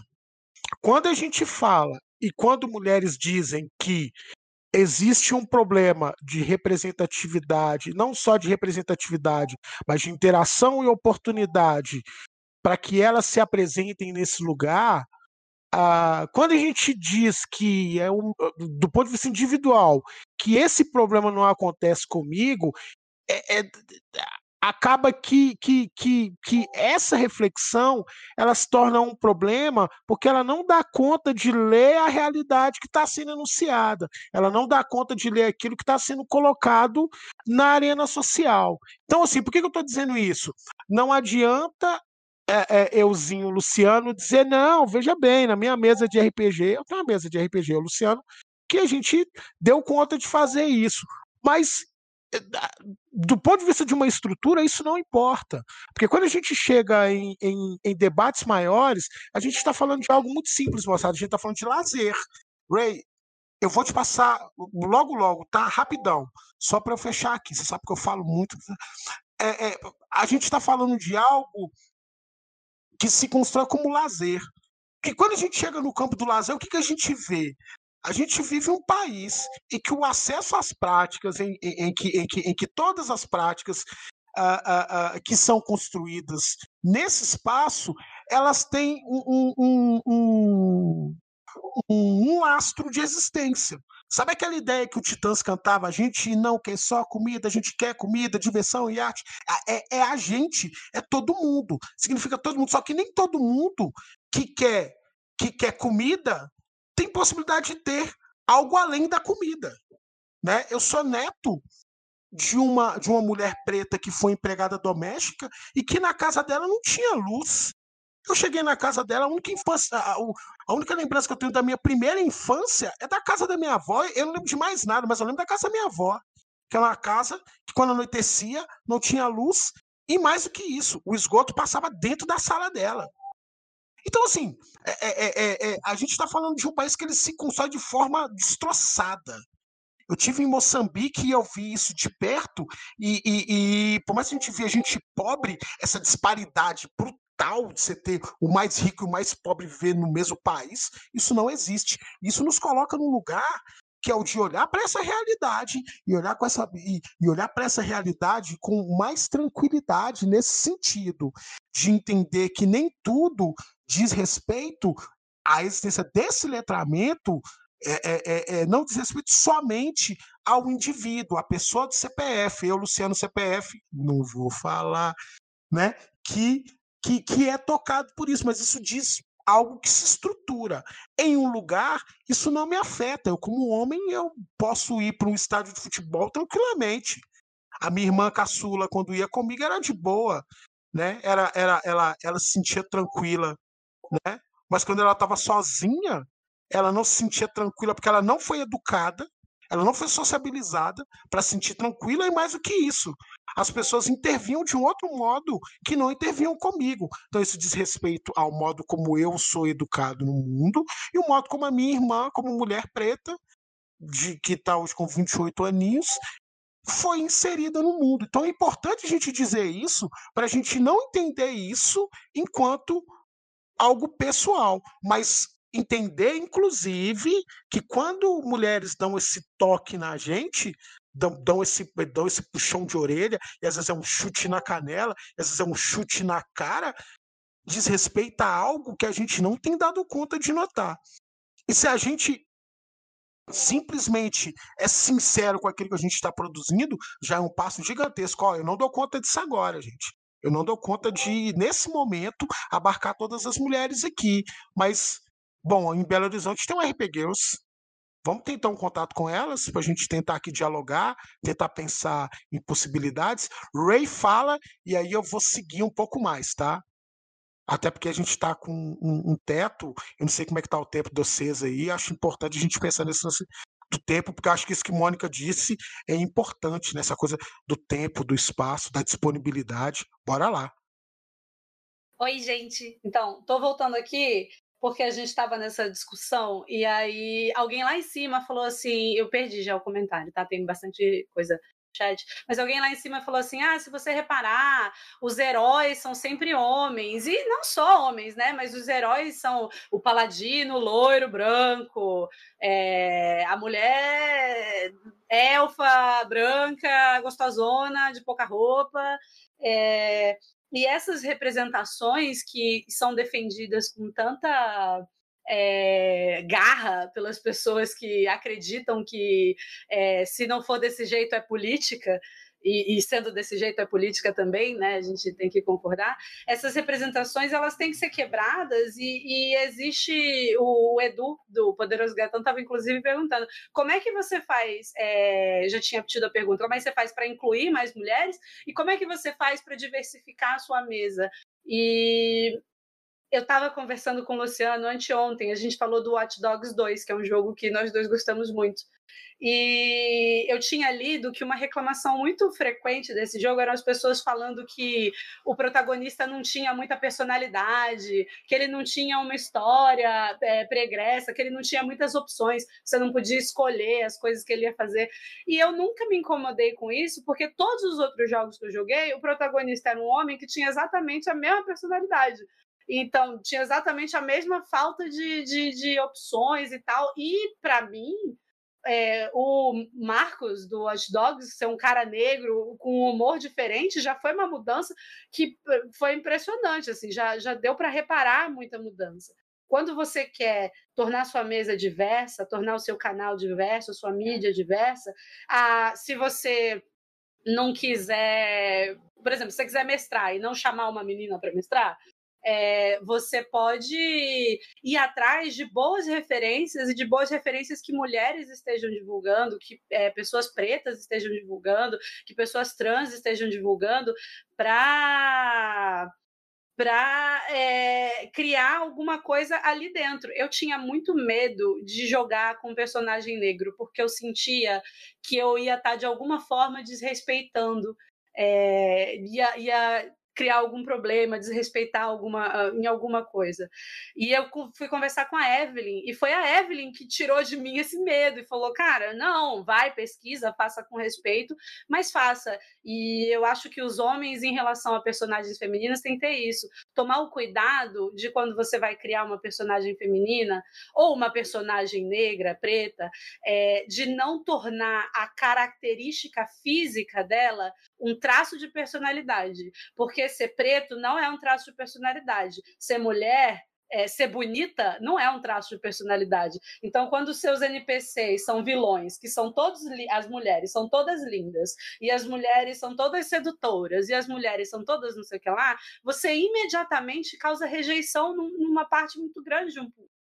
Então, é, esse processo do ouvir as minorias tem a ver com compreender o que é que as minorias estão tentando dizer, não só é, ouvir da boca para fora e entender e, e, e, falar assim, ah, não, vou tentar botar mais mulher aqui. A gente não quer só mais mulher aqui, a gente quer que as mulheres aqui sejam ouvidas, sejam compreendidas, tenham voz, tenham palavra, tenham é, personalidade. A gente quer que os seus NPCs, os seus personagens tenham personalidade. A gente quer que na hora que você é, vai tratar dessas pessoas, você trate elas como se elas forem seres humanos, fossem seres humanos iguais a você, com a mesma capacidade de pensamento crítico, e não que a personalidade delas seja moldada ou pautada pelo sexo, é, pela, é, por características físicas como a beleza ou a falta dela, é, etc. Eu acho que era meio que isso, e foi. E, inclusive, a beleza é uma construção histórica. Olha que louco. Se a gente puxa, né, Ray? A gente vai longe. A beleza é uma construção histórica. Nossa, total, total. Ah, o Hugo quer puxar rapidão. Hugo, tem que ser rapidão porque eu quero, eu quero dar sequência, cara. Beleza. É, só para completar o que o Ray falou aí, é, eu vejo também dessa forma. É, a mulher, às vezes, ela, ela sente um pouco é, com receio de, de impor né, no jogo, no RPG e participar. Mas eu vejo também que os sistemas de RPG hoje em dia também está muito mais flexível com relação a isso, viu? Com relação à raça, cor, classe, opção sexual, muitos os materiais que eu peguei para ler, eles sempre estão tá deixando assim, bem aberto. A pessoa pode ser escolher o que quiser. E eu vejo isso com bons olhos. Só isso que eu queria falar, completar. Vai, Carol! Ai, Jesus. Ok, sou eu então. Calma aí, tô falando? Tô, tô, tô. Se apresenta. Oi, eu sou a Carol, eu sou cofundadora do RP Girls. E é isso.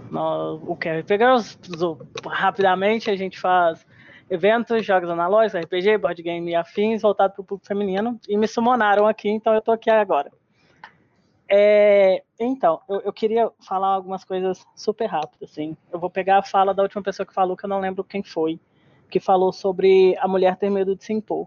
É, eu acho que rola isso realmente, só que uma coisa que já foi falada aqui também é a questão da representação se a mulher ela não está se vendo representada e ela não tem uma identificação ali no que está acontecendo, é muito difícil para ela participar. É, por exemplo, uh, se a gente pega, eu, na real, enfim, né? É, tem um, um, artigo que eu não lembro qual que foi que falava sobre mulheres no ramo de mulheres nos jogos, é, mulheres enquanto game designers. Por que, que tem pouca mulher enquanto game designer?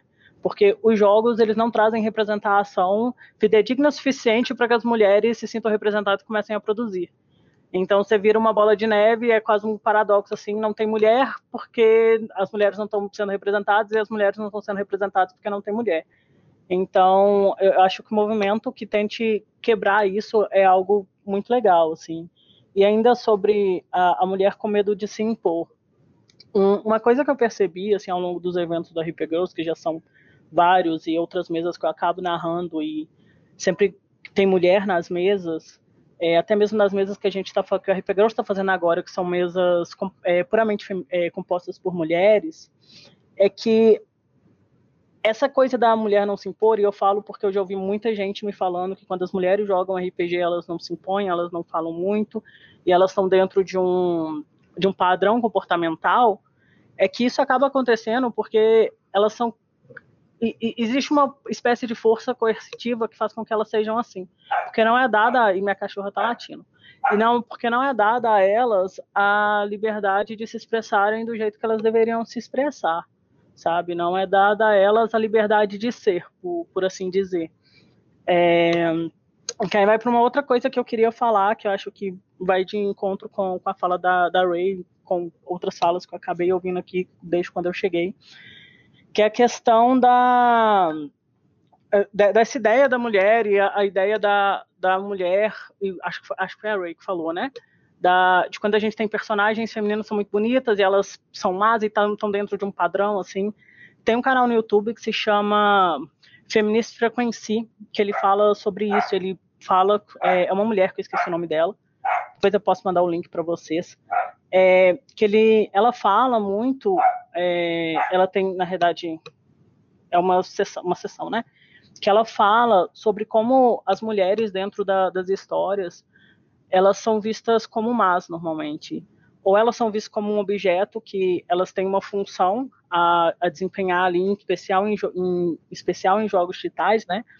Que ela tem uma função a ser desempenhada, ou então ela é vista como um, um, um prêmio ou então ela é vista como má. Mas a sexualidade mesmo da mulher, a própria beleza que da mulher, ela é vista sempre como uma arma que vai indo pro, pro mal, assim. É, que aí chega na última coisa que eu quero falar, e eu prometo que é a última coisa que eu falo, tá? Que é sobre a objetificação. A mulher não só na vida real, né? Mas de, dentro dos jogos, assim, em especial quando a gente pensa em, em representação, ela é objetificada. E é, a objetificação isso, Anitta cerqueia alguma coisa do feminismo que eu conheci, essa mesmo. É, enfim, é, quando a gente pensa em objetificação, é isso, né? Que você está reduzindo a pessoa a, a ser, está reduzindo a pessoa a ser sujeito, sim. Então você tira dela a, a independência, a autonomia, você reduz ela a ser um objeto, entre várias outras coisas. E isso acontece, obviamente, na vida e no dia a dia, porque a gente acaba sendo. Eu esqueci qual é a palavra. Tipo, isso acaba acontecendo na vida da gente no dia a dia. E nos jogos também, assim. Eu acho que quando a gente tá ali narrando, quando a gente tá ali jogando enquanto mulher, acho que a gente tem um, um poder de mudar isso, em especial quando a gente tá, tá, tá narrando, sabe? Que é o que eu costumo falar de, de, relação de poder, assim, porque quando a gente fala de relação de poder, normalmente tem essa questão do, do, do gênero envolvido, assim. Então, se a gente está narrando em especial, e eu falo disso porque é o lugar que eu normalmente ocupo, a gente tem a capacidade de conseguir mudar isso, assim, pelo menos tentar. Eu acho que isso é extremamente necessário e é isso que eu queria falar. Obrigada. Uh, só para deixar registrado aqui, Carol a Carol me deve uma mesa de, de Ten Candles. Quando eu tomar coragem, eu jogar. Eu ainda não tenho coragem, Carol. Eu não sei se era Ten Candles que a gente tinha combinado. A gente combinou várias coisas. Mas enfim. Ah, então, e vejam, a gente está dizendo do ponto de vista de, é, de, mulheres. Se a gente, como diria, como ensinou muito bem uh, Kimberly Crenshaw, Sueli Carneiro, Lélia Gonzalez, né? Ah, se a gente interseccionalizar e colocar o lugar da mulher preta, a gente, a gente entra em um campo ainda, ainda mais ah, ah, ainda que ainda precisa de ainda mais cuidado, Né? Então, acho, eu, eu acho que isso é importante. E a Carol usou um termo que me parece muito importante, que é um termo usado pela Octavia Butler no seu primeiro livro que foi traduzido no Brasil. E eu vou fazer uma pergunta aqui para os homens que estão aqui presentes, que é a seguinte: quantas mulheres são referências para você? Quantas mulheres são referências para você? Não precisa responder, não, só fica com isso na cabeça. Referência em todo sentido, tá? É, referência uh, intelectual, referência no afeto, mas só do ponto de vista não é só do ponto de vista do afeto amoroso, é do ponto de vista do estar junto, da confiança, entende?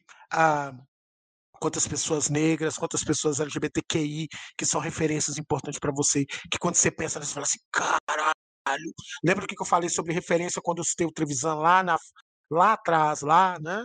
Que, que é essa questão da representatividade que ela é importante. Ela não vai dar conta de tudo, mas ela vai vai nos trazer elementos importantes para ser o nosso ponto de partida.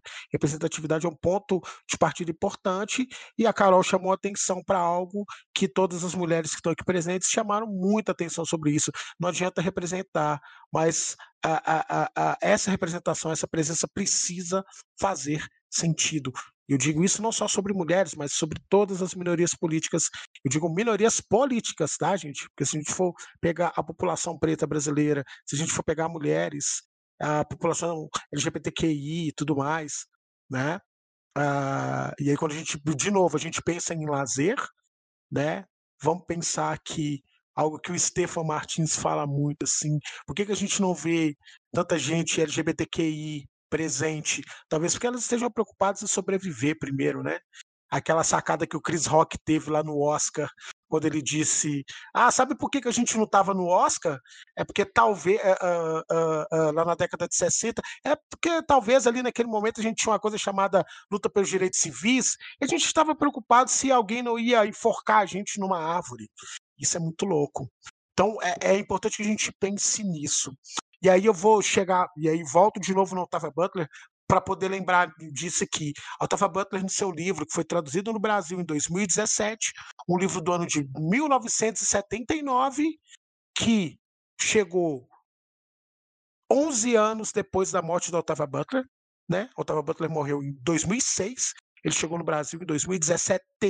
Isso diz muito sobre aquilo que a gente consome no meio do RPG.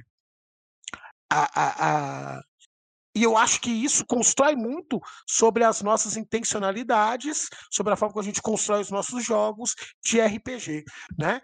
Um, e eu queria falar um pouquinho mais sobre isso aqui, né?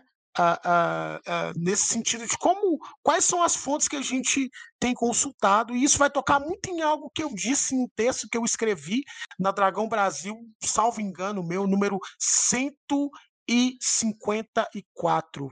Ah, deixa eu, isso aqui eu tenho que ler que toda vez que televisão fala da Camila, a minha esposa, é uma das paradas que me serve como motor. É, ah, Treves, é, aí a gente tem. Mas sabe um lance que é muito louco, Treves? Desculpa dizer isso sobre, sobre, sobre, sobre a Camila.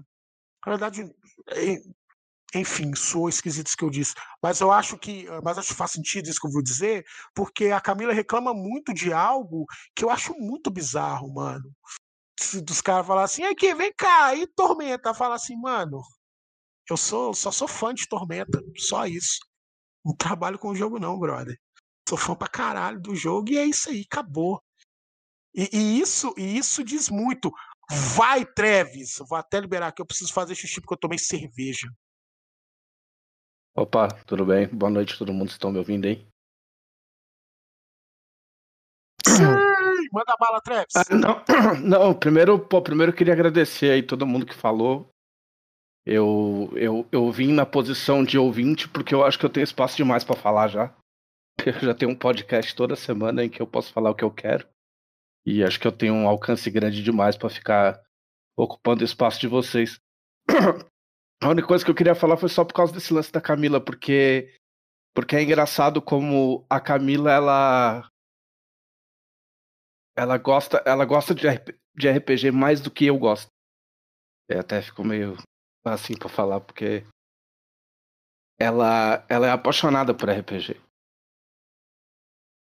ela, ela já devorou o Tormenta 20, que é o livro que a gente está fazendo. Ela entende mais de Tormenta 20 do que eu.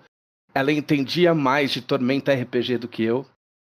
É, quando eu ia fazer ficha, quem me ajudava a fazer fichas era, era ela. E ela fala mais de RPG nas, nas redes sociais do que eu. E ainda assim as pessoas enxergam ela é, nas redes sociais como um, uma escada para chegar em mim. Entendeu? É lógico, tem muita gente que, que vê as coisas que ela faz e, e, e conhece. Ela faz parte também, é, ocasionalmente, do, do nosso podcast da Dragão. Mas normalmente as pessoas enxergam ela como a menina que, que gosta de RPG, mas que, sobretudo, é a esposa do Trevisan que faz coisas para Jambu. Então, as pessoas tentam muito chegar nela para tentar chegar em mim, o que é de uma é de uma ignorância, uma falta de educação para dizer o, o mínimo. Então, mesmo mesmo mesmo a paixão e o conhecimento dela é, é, tendo evidentes e claros, muito mais claros do, do, do que do que o meu, eu, eu imagina, eu falo mais de política e futebol no Twitter do que de RPG. Uh, e, e, e, eu preciso só falar um A de RPG para ser para ser reconhecido como como alguém que entende de RPG, sendo eu nem sei se eu entendo tanto de RPG assim, para ser sincero, eu eu gosto de criar coisas, eu sou eu sou mais um aspas um escritor do que um game designer, eu nunca fui game designer, eu canso de falar que eu que eu não entendo de regra. E e o dela é tão evidente, as pessoas as pessoas não, não reconhecem, é muito isso que vocês falam, né?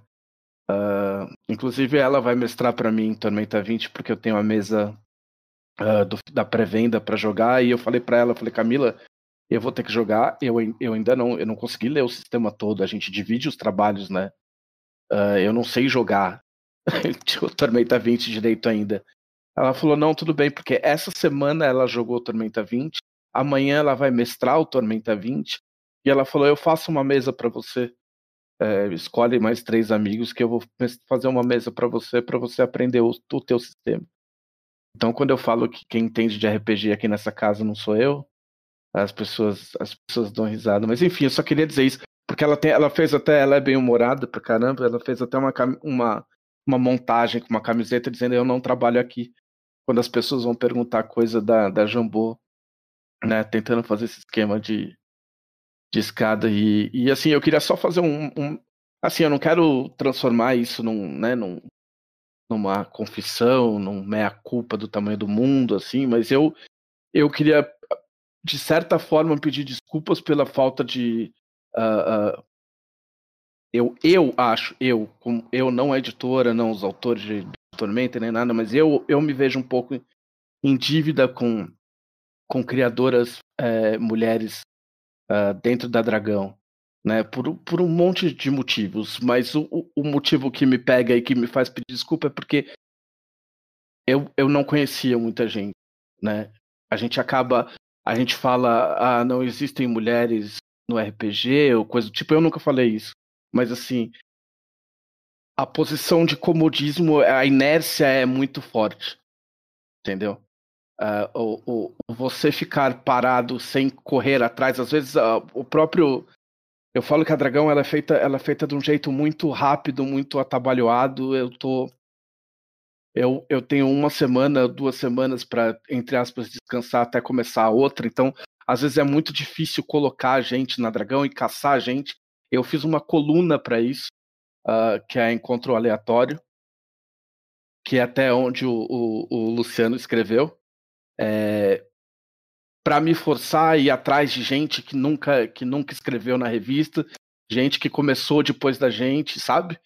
Então, assim, todas as meninas estão convidadas para fazer uma coluna, é, um texto, ou conversar comigo. Eu estou sempre aberto a bater papo. E, assim, não, é, não são textos. Uh, eu não estou convidando nenhuma mulher para escrever sobre ser mulher, a não ser que a mulher queira escrever sobre isso. Assim como quando eu convidei o Luciano, eu não convidei para falar sobre negritude ou qualquer ou racismo, qualquer coisa. Ele escolheu o tema que ele quis escolher. Então, Eu só queria deixar essa desculpa muito informal e muito, muito humildemente falando, porque não era nem, nem sobre isso que eu queria falar. Mas eu acho importante, dada, dada a importância do tema, dada as posições que vocês colocam, né?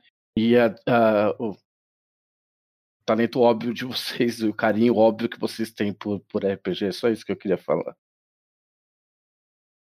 Vocês estão me desafiando. Até o fim desse tempo eu choro. Mas enfim, uh, e isso é importante, né, ressaltar isso. É, eu lembro até hoje, o Travis foi no meu, foi no meu inbox falou assim, cara, e aí, bora escrever? Bora? Falei assim, bora. Ele, Pô, e aí, você quer escrever sobre o quê? Aí eu falei assim, ah, quero escrever sobre afrofuturismo e RPG. Aí ele falou assim, eu tava imaginando, mas eu não ia te pedir para escrever sobre isso, e eu queria que você dissesse para mim sobre o que você escrever. Porque eu não quero dizer para você, ah, escreva sobre ser negro no RPG. Porque isso de fato é chato pra caralho, assim. Sabe? Assim, eu, eu, Luciano, gosto de falar sobre questões acessos, sobre racismo. Mas isso é algo, e, e, essa é uma construção minha. Né? O, o, o, o Notsu fala muito sobre isso. Ah, cara, eu manjo de hardcore, eu manjo de, de, de ficção é, sobre, sobre romance. Eu sou escritor de literatura infanto-juvenil. Quero ser convidado sobre isso. Sabe? E, e, isso é algo muito importante. E aí, só para fazer um parênteses, Janotsu, um escritor muito legal, também escreveu para Dragão, fez a, a, a, a, crítica sobre o Pantera Negra, uma crítica muito bacana que ele escreveu na Dragão à época. Eu não lembro a edição, só relembrando de novo, gente. Financiem a Dragão Brasil. Ah, tá, ele fez um conto também. Obrigado, Travis. E, e, é um escritor muito legal, que tem falado, que tem, que tem as suas inquietações. Acho que todos nós temos. Né, a, a, a, e aí, só para voltar aqui, é, só para tentar ir fazendo essa interlocução de tudo que vocês disseram, que a gente está aqui conversando. A Octavia Butler diz algo que é, que, é, que é muito simples. assim. Ela diz assim: eu queria escrever a, a, sobre poder porque era algo que eu não tinha. Isso é muito forte, porque escrever é poder no sentido de poder olhar para o espelho e se sentir bem, saca?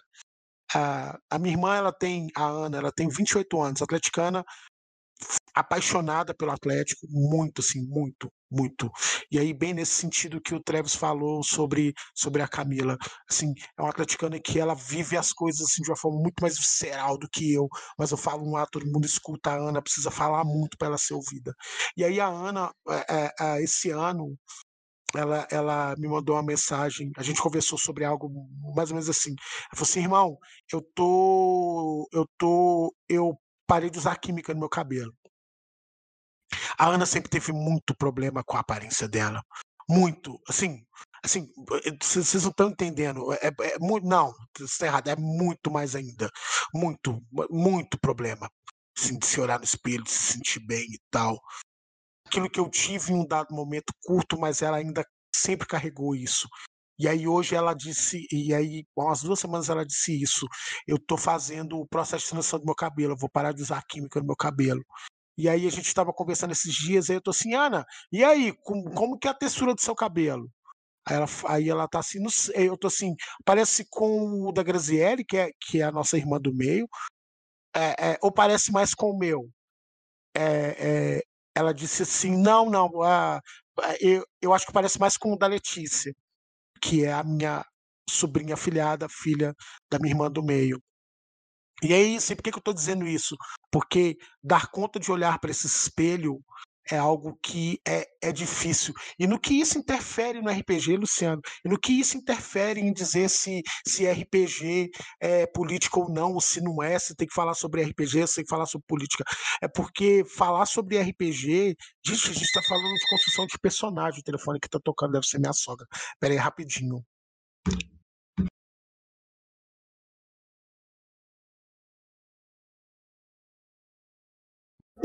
Parou de tocar, gente, desculpa aí. Ah, tocou de novo.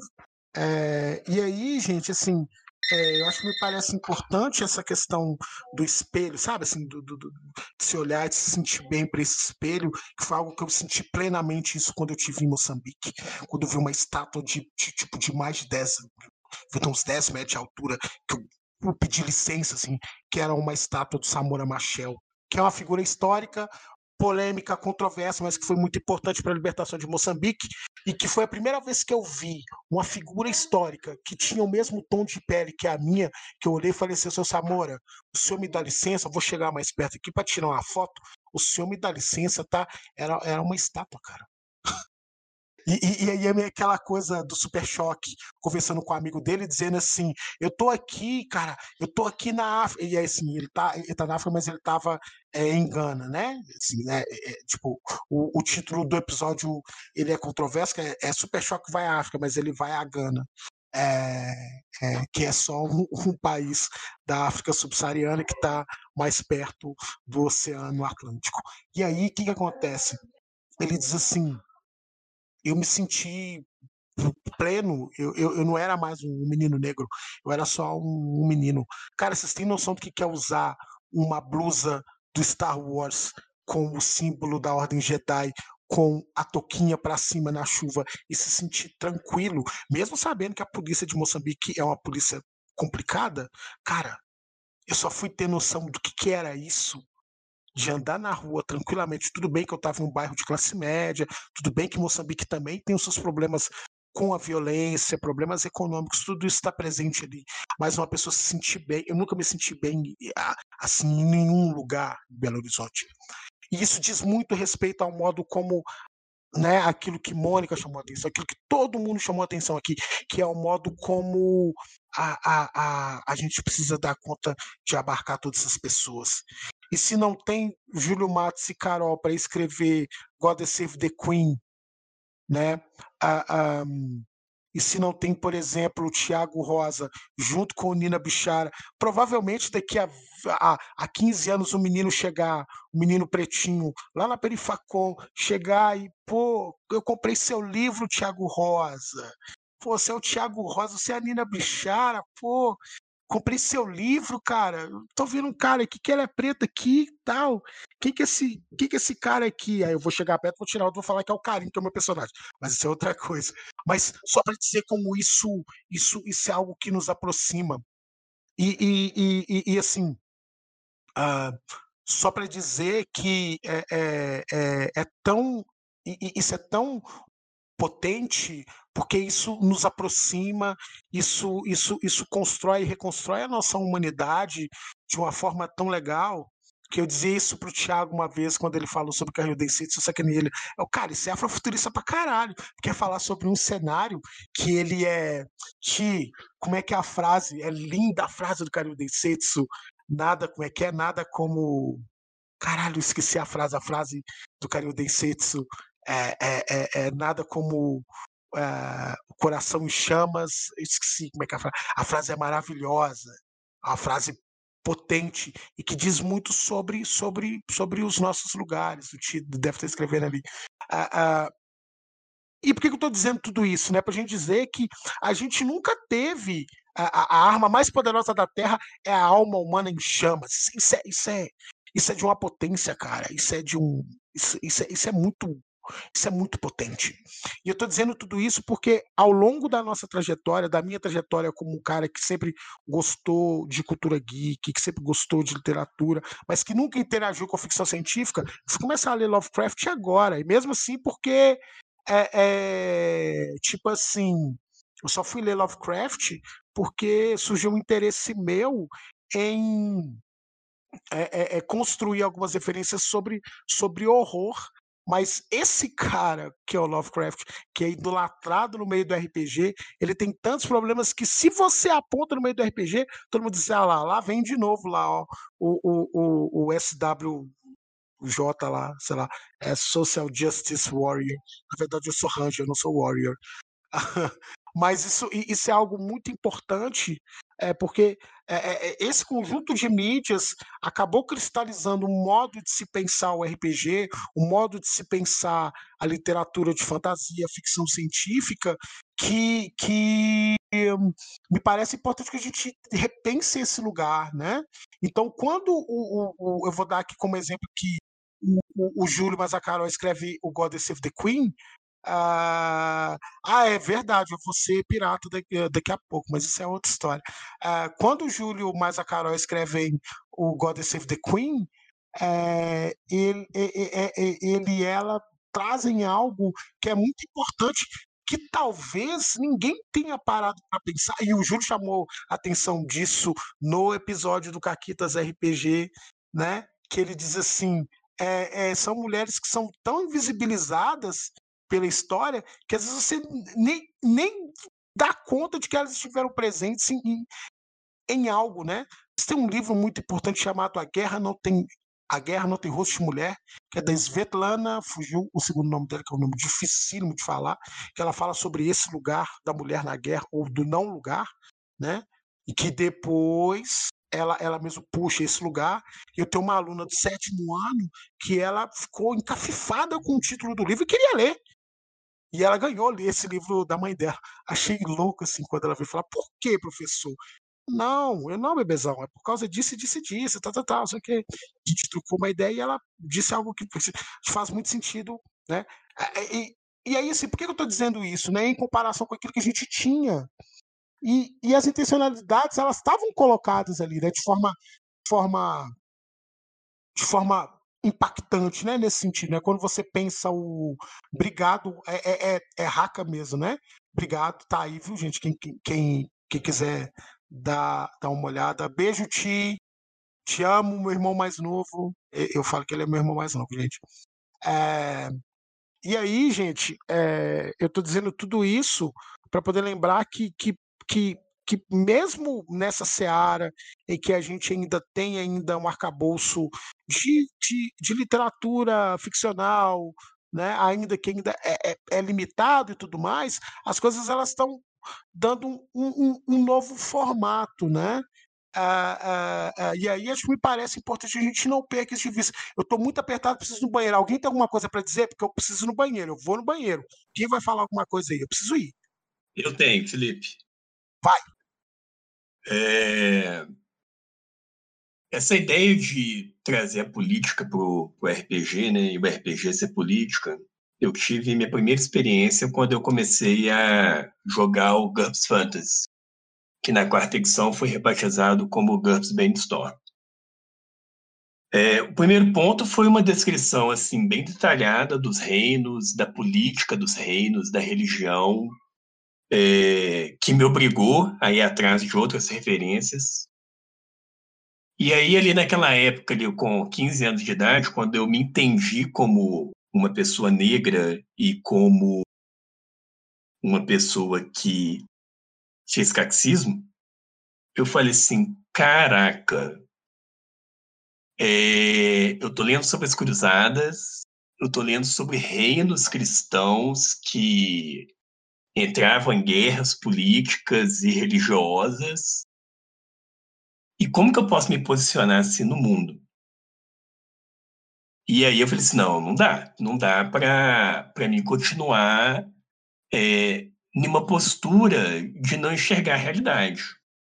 Que foi onde ali que eu abandonei a, a prática do cristianismo. Porque a partir do momento que você vê, né, dentro de vários elementos históricos que é nos trazido e nos constitui, é, situações de opressão e a gente não se posiciona contra, a gente passa a ser conivente com aquilo. Então, a gente citou aí né, o, o Howard Philip Lovecraft. Eu fui buscar entender um pouco quem era essa pessoa que é tão mítica, né, com o Call of Cthulhu. E ele era antissemita, casou com uma mulher judia, então você vê assim, o quão, quão controverso que essa pessoa é. Agora, tá, mas eu não posso gostar de H.P. Lovecraft do que ele é, escreveu? Isso é um outro detalhe. Mas é importante que a gente sempre faça a leitura de todas as nossas referências com um olhar crítico. Para que na hora que a gente traga para a nossa mesa de jogo, a gente traga de uma forma consciente. Eu não posso trazer simplesmente como se fosse uma mera brincadeira. Eu lembro de uma aventura de RPG no GURPS Brainstorm em que os jogadores eles tinham que libertar uma família de halflings do domínio de um vampiro. E aí eles optaram por matar os halflings. Era o caminho mais fácil para eles. Os pontos de experiência foram todos zerados. E aí eles me questionaram: pô, Felipe, mas a gente interpretou a nossa ficha bem, não fugimos das nossas características e tal. Eu falei assim: vocês fugiram do que era humano. Humanamente, a gente nunca mataria o outro simplesmente porque é a situação mais fácil. E aí foram pelo menos mais umas duas horas ali a gente discutindo sobre isso e tentando justificar a perda dos pontos de experiência. Mas eu acho que é isso que a gente tem que levar dentro das nossas mesas. Né? Quando a gente trabalha ali uma, uma invasão, por exemplo, de um reino, seja no Guns Bane Store, ou seja no Tormenta, né? Qual que é o outro lado? Qual que é a visão do outro lado? Que a gente, que a gente tem um papel educador, todos nós. Independente das nossas idades, das nossas é, atribuições, a gente tem um papel de educar pessoas. E se a gente acha que simplesmente ficar em cima do muro é educar, mais uma vez, né, a gente corre o risco de ver o, o nosso mundo desgringolar, né, vamos dizer assim, por uma situação completamente insustentável, em que é naturalizado uma criança aí de pouca idade, né, ser morta dentro de casa pela polícia. Que é naturalizado uma pessoa ser asfixiada até a morte por um policial, e esse é um tipo de coisa que a gente não pode deixar repetir nos nossos jogos. Se a gente, se acontecer, tem que ser problematizado, tem que ser discutido para que todos cresçam e a gente construa um mundo melhor. Era isso. Ah, primeiro, o alívio do pós-cerveja não tem preço. Obrigado, Felipe. então, antes, ó, a Raka, eu amo esse livro do Chinua Achebe. Ah, ele não tem, tá, gente? Não tem ele físico, ele só saiu físico pela tag esse ano e a gente tem ele aqui, a gente conseguiu pegar ele. Esse livro é, é, é, é genial, assim, é um livro genial. O Shinua, ele vai, ele, ele ah, só tem ele ah, via, via Amazon, via Kindle e por aí vai, para comprar, né? Outros meios aí é, é outra conversa. É, é, o Chinua Achebe nesse livro, e aí acho que, acho que tem muito a ver com isso que o Felipe brilhantemente trouxe aqui nesse cenário aqui para gente, que é o seguinte: a gente está acostumado a um modelo nas nossas mesas de RPG, inclusive que em alguma medida culminam em nossas mecânicas de jogo. E aqui eu vou falar de algo muito polêmico, assim, muito polêmico, porque eu tenho tranquilidade para isso, por fato de ser acadêmico, ser professor, eu tenho muita tranquilidade para dizer isso. Tem um jogo que todo mundo jogou, Aqui em BH todo mundo adora, e eu não entendo porque que todo mundo adora isso em 2020, que é o a, Desafio dos Bandeirantes. Verdade, eu, eu, eu, eu, eu não entendo, assim, hoje. É, é, não entendo, até porque se tem a bandeira do elefante da arara, né? Para início conversa. Porque é, é, é, ele é um jogo que ele, infelizmente, e aí é lógico, ele está datado, é um, é, um, é um livro datado, ele está escrito em um dado momento do, do, do, do, do, do, ano, mas ele é muito problemático no sentido. É, e, ai, eu tinha esquecido uma parada, Rafael Cruz, isso maravilhoso. Tá aí, eu, eu tinha esquecido disso, eu vi, falei, não, Rafa tá aí.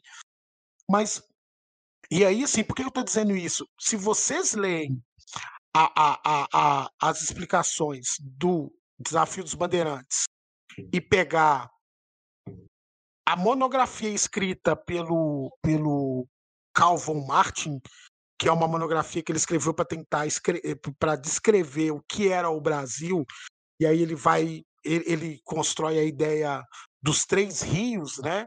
O rio do português, o rio do índio, né? ele diz assim, o rio do índio e o rio do negro. E aí cada um dos três rios culminam em seu final na construção do povo brasileiro. E aí ele vai dizer algo mais ou menos nesse sentido. O rio do português é um rio profundo, ele é um rio que ele é potente, enquanto o rio a, a, a, do negro que foi que foi escravizado ele é tortuoso ele é mais raso. O do índio ele ele ele também tem essas mesmas proporções porque ele é muito ele é muito estreito ele é cheio de curvas. Isso esse texto é carregado de uma intencionalidade de um ensinamento sobre o lance do espelho sobre, sobre o espelho a, a, a, da história brasileira. E me parece importante a gente refletir sobre isso, porque quando chega lá no Desafios Bandeirantes, a ideia é exatamente a mesma. E aí, se, por que eu estou dizendo isso? Porque, cara, esse texto do Von Martins ele está escrito lá no início da década do século passado. E o Desafio dos Bandeirantes está aqui do outro lado, quase no fim. E assim, por que eu estou dizendo isso? Porque existe uma tradição que, em alguma medida, alimenta essa construção, esse imaginário social. E como a gente não tem acesso a uma outra possibilidade de se pensar uma narrativa negra, africana, a, a, a, de diferentes lugares, ou afro-brasileira, ou, ou, ou, ou afro-europeia, ou afro-holandesa, ou afro-americana. Como a gente não tem ideia do que é isso, a ideia que a gente constrói é aquilo que a gente tem de mais próximo do que é. Então a gente constrói a ideia de que o indígena ele é, ele é preguiçoso, o negro ele sofreu demais, é, é, é, o português ele é o mais ele é o mais potente, porque foi isso que a gente aprendeu. A gente aprendeu que ah, é, entre, como é que fala, abolicionistas, que os abolicionistas, eles, eles uh, depois, uh, se der, não, se der não, pouca, vai dar a sua, a sua contribuição sim. Uh, por que eu estou dizendo isso, né? Porque nessa construção, os abolicionistas, por exemplo, eles são invisibilizados. Aliás, eles são simplesmente notados como brancos, descendentes de europeus, pertencentes às classes dominantes brasileiras, que tiveram muita boa vontade, que tiveram coragem de libertar o povo, o, o povo escravizado. Não, meus descendentes tiveram resistência desde quando eles chegaram aqui. Né? Ou como diria o Killmonger, um deles pularam, pulavam dos navios porque não queriam passar por isso em, um, em, um, em um lugar diferente de suas terras, né? Uh, e que ideia é essa, né? E que construção é essa? Em que lugar que essa ideia está inscrita? Na é verdade, e aí eu estou dizendo isso não simplesmente para apontar o dedo sobre quem escreveu, não é isso. É para que a gente entenda que essa intencionalidade, ela em alguma medida, ela vai influenciar aquilo que a gente está escrevendo, né? e e que em alguma medida vai também influenciar nas mesas de quem vai estar tá jogando. Uh, e aí eu digo tudo isso também levando em consideração quais as influências, quais os acessos a gente teve para poder construir uma ideia. Né? O, o Haka citou aí uh, o livro do Chinua Achebe, que é o Things Fall Apart, o mundo se despedaça, que é um livro que vai falar um pouquinho sobre a, a, a, a tradição Ibo.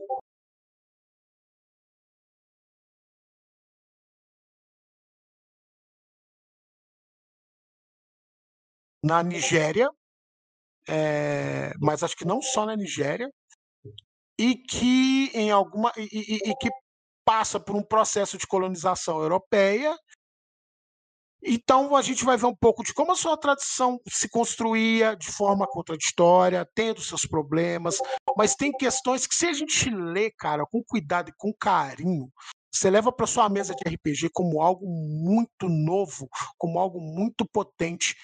Eu até hoje nunca vi mesas de RPG, por exemplo, é, é, é, de cenários de fantasia medieval, que vão falar, por exemplo, de, de, de de espíritos ancestrais que interferem diretamente na vida das pessoas que estão vivendo ali. Isso está muito presente, isso, isso surge no, no, no, no livro do Chinua Achebe.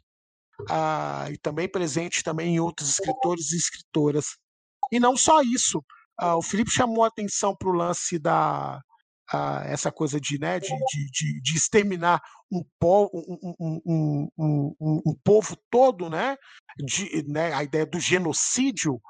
É, vou passar assim, Henrique, só estou aqui concluindo a, a, minha, a minha ideia, passo já logo aqui para a pouca.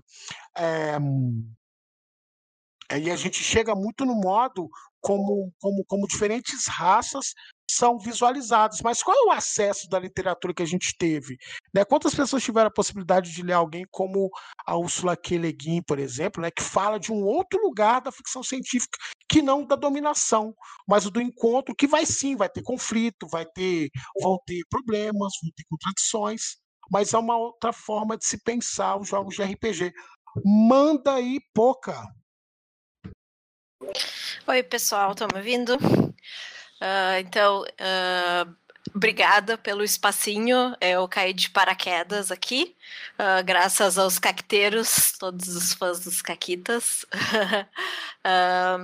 eu não trabalho especificamente com RPG, mas trabalho para o mercado editorial aqui no Rio Grande do Sul. E eu apontei três coisas, eu acho que eu vou puxar aqui pelo. Uh, uh, por justamente o último assunto ali, que era a parte da literatura, né, de, do quanto a gente não, não tem acesso. Uh, eu estou participando de um, de um grupo de extensão de estudos da UFSM, que se chama Brasileiras Esquecidas e justamente uh, trata de mulheres que escreveram fantasia desde mais de dois séculos passados no Brasil e que foram, chegaram, algumas chegaram a ser uh, muito lidas na sua época e depois foram completamente esquecidas, e isso principalmente na parte de ficção científica ou de fantasia, e isso acontece muito. Uh, então é, é bem interessante ter, eu acho que ter esse acesso e buscar. E eu acho que daí então eu vou por, por um dos três pontos que eu apontei que eu vejo, eu vi pessoal perguntando aqui e vejo em outros lugares e a gente se pergunta de como fazer, né? A pergunta é sempre, ah, como que eu sou mais diverso na minha mesa? Eu acho que se fosse uma resposta fácil ia ser receita de bolo, né? A gente ia conseguir dar essa resposta e ela não é. Eu acho que tá aqui ouvindo, todas as contribuições que eu ouvi até agora foram, assim, em, uh, magníficas, muito obrigada a todo mundo que falou. Uh, acho que tá aqui ouvindo é um, é um, é um espaço, mas também eu acho que, uh, justamente por falar de política, né, eu acho que ser diverso ou buscar, né, conhecer a diversidade tem que ser uma decisão política diária, né, dentro e fora do RPG, quando a gente for falar sobre RPG. Acho que tem que, uh, às vezes a gente fica muito em dúvida em como, uh, em como agir numa mesa de RPG e às vezes Né, o resultado vai ser mais eficiente se tu primeiro pensar nos outros aspectos da tua, uh, da tua vida, e daí talvez até no RPG venha como uh, de uma maneira mais natural. Acho que a segunda questão a ver com diversidade do RPG que eu apontei aqui é o que que tu normaliza na tua mesa e não necessariamente os personagens que tu cria. Uh, pessoal, eu tenho esse mesmo medo, eu vi o pessoal falando de tipo, ah, eu tenho medo de uh, poder ser ofensivo de alguma forma, ou né, uh, me ocupar de algum espaço que não é meu. Eu acho que a mesa do RPG é justamente um espaço de experimentação, e se tu tá com um grupo legal, eu acho que é um espaço para tu experimentar outros personagens.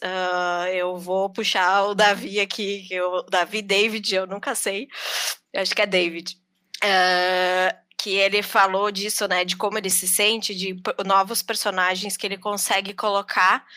E, e, eu acho que é esse espaço, eu acho que a gente tem que tentar ser diverso. Uh, eu, como mulher branca, tento fazer outros personagens que não, uh, que não tem a ver com, uh, com o meu histórico, justamente porque eu tenho que pesquisar, porque eu tenho que aprender mais, e porque eu estando num espaço legal, eu consigo ouvir, inclusive, críticas a esse modo, né? O mais importante, eu acho que, porque daí tu fica, ah, como é que eu vou fazer um personagem que é ruim ou que possa ter até, uh, né, alguma, algum comportamento problemático? Eu acho que é como a mesa normaliza ou não normaliza isso. Se a mesa coloca Uh, as atitudes com consequências, ou seja, se tu vai ter uma atitude e ela vai ter consequência, eu acho que essa experimentação vai ser válida. E o importante é que a mesa coloque essas atitudes e consequências dentro do jogo de RPG, seja ele qual sistema for, e também dentro, uh, fora, né? Às vezes a gente tem situações que estão fora da, da realidade ali criada, que estão fora do, do roleplay, e e daí a gente vai conversar com mesa e é isso aí. E aí a gente consegue crescer. Não é que a gente tenha que errar, mas as, quando os erros acontecerem, estar num ambiente de saudável, de mesa de RPG, vai justamente ajudar a gente a reconhecer esses erros. E o último ponto aqui que eu vou finalizar é que é uma coisa que eu falo muito também, eu vi o pessoal falar aqui, uh, que é o dar liberdade, né? E eu, uh, eu acho que dar liberdade é meio parecido como meu marido me ajuda. A gente tem que meio que mudar essa ideia de, né, liberdade é uma uma premissa, né? O que a gente fez normalmente foi tirar, tirar a liberdade, tirar espaço de fala das pessoas. Então, eu acho que é, é, é, é só, às vezes as pessoas ficam, né? É só ouvir, é só. Uh, é só tu, tu não tentar ocupar uh, esse espaço já é suficiente, ou seja, muito mais nesse, só nesse sentido, não quero uh, disciplificar, né, mas nesse sentido específico da liberdade é simples, é simplesmente cada vez que tu for falar, cada vez que tu for ocupar um espaço, pensar na relevância disso. E se alguém tem dúvida, tipo, ah, se eu sou, sei lá, um homem branco no meio de um monte de homem branco, será que eu endereço algum, a, a, alguma coisa que precisa ser endereçada naquele grupo, seja em questão a feminismo, seja em questão a racismo, eu acho que sim, e eu vou dizer porque eu, como feminista, meu primeiro contato com teoria feminista foi através de homens. E é horrível dizer isso, no sentido de o quanto na época era eu via poucas mulheres falando isso, mas eles foram só uma conexão para eu chegar nas mulheres que escrevem. Uh, depois, uh, depois eu comecei daí então a ler a, a teoria feminista escrita por mulheres e daí, mas esse espaço foi importante. Então, eu acho que se às vezes o pessoal tem dúvida, eu acho que analisa o espaço. Se tu é a única pessoa ali que talvez vá ter, né, vá conseguir falar, e se tu, obviamente, né, né, tem uma ideia do que tu vai falar, eu acho que vale, vale a pena. Se não, fica na tua e, e ouve o que o pessoal tem a contribuir. E era isso, gente. Muito obrigada, eu tô amando ouvir aqui. Obrigadíssimo, Thalia. É Thalia mesmo? Pouca? Pouca é Thalia? Ah, é porque alguém disse assim, viva, viva Thalia, tá, não sei se era, mas pô, mandou bem. A Ah, Poca é Maiara. Poca, ah Zé tá, Poca. Poca é Maiara. Ah, tá, beleza. Então, gente, ah, eu acho que eu, acho que nesse sentido, ah, acho que parece importante apresentar tudo. Ah, tá, tá ali a personagem. Ah, então, que acontece? Acho que parece importante tentar pensar, quando eu chamei a atenção sobre, sobre eh, eh, eh, esse ponto da. eh, Vai lá, Hugo, fala aí que aí eu lembro aqui mais ou menos o que eu quero dizer. Isso é idade, a idade pega pro Luciano. Tá? Sobre o que a Poca falou, é, ousar, é, é, inserir, né? O, que, o comentário dela. Eu acho que hoje em dia, no mundo de hoje em dia, ousar, ele é um pouco, um pouco perigoso. Né? Então, é, hoje em dia, algumas coisas você não pode falar. Você está no seu ciclo ali de amigos, na sua mesa de RPG ali, no seu grupo de WhatsApp, você fala ali, mas se sai daquele ciclo ali, aí já fica perigoso, porque hoje em dia tem pessoas que sentem e sentem e às vezes você explica, explica, não entende. Mas eu, por experiência própria, eu, eu gosto quando alguém ousa, quando alguém sai da bolha, coloca uma coisa diferente, independente seja é, é de cor, de, de sexo, sexologia, ó, sexologia, de raça, de, de, qualquer coisa. Sai um pouco da bolha, eu gosto, mas confesso que ousar hoje em dia é perigoso. Hoje em dia a palavra tem muito mais poder do que a gente imagina, então é, às vezes é isso que limita um pouco, sabe? A pessoa ser criativa numa mesa de RPG, às vezes limita um pouco a pessoa levar o conhecimento dela ou a intenção dela para frente. Só compartilhar. Vai, Paula! Oi, gente, vocês estão me ouvindo? Que eu tô no celular porque eu estou cozinhando enquanto falo, enquanto escuto vocês. Sim! então, eu só queria dizer que eu não sei, eu não sei exatamente o que a Poca quis dizer com a questão de, de ousar e de falar, mas eu acho que a gente conversou nisso no, no Caquetas que a gente gravou com o Luciano, que inclusive eu não editei ainda, porque eu tô aqui falando com vocês, mas eu vou editar e vai sair hoje ainda. Uh, mas a ideia eu, que, que eu acho que falta às vezes é que a, a questão de, ah, não é um lugar de fala, não vou falar, tem uma pessoa sendo machista, o que, que eu faço? Cara, se tu tá ali e, tipo, tu pode dizer, manda o cara calar a boca, manda o cara ouvir a, a mulher. Se, se tu tá num grupo só de amigos homens, uh, vai lá e diz, tipo, cara, não, tu tá sendo escroto. Tipo, é teu lugar, sim, dizer que o cara tá sendo escroto. Tu tá ali, tu tá ouvindo ele, tu é amigo dele, tu tem abertura para falar. Então, tu, tipo, tu tem que falar. O que a gente não quer é que, por exemplo, agora uh, eu, eu tô aqui falando sobre sobre como eu me sinto como mulher no RPG, eu não, não acho que precisa algum homem vir aqui repetir exatamente a mesma coisa que eu falei, que tipo, tá falado. Né? Assim como eu não vou interromper o Luciano para falar como é ser negro no Brasil, porque, tipo, não tem nem cabimento. Eu acho que, tipo, é, é essa é a questão. Se tu levar em consideração se, tipo, é, é, importante tu falar, tu vai ser a pessoa que vai poder né, contribuir ali e falar sobre esse assunto.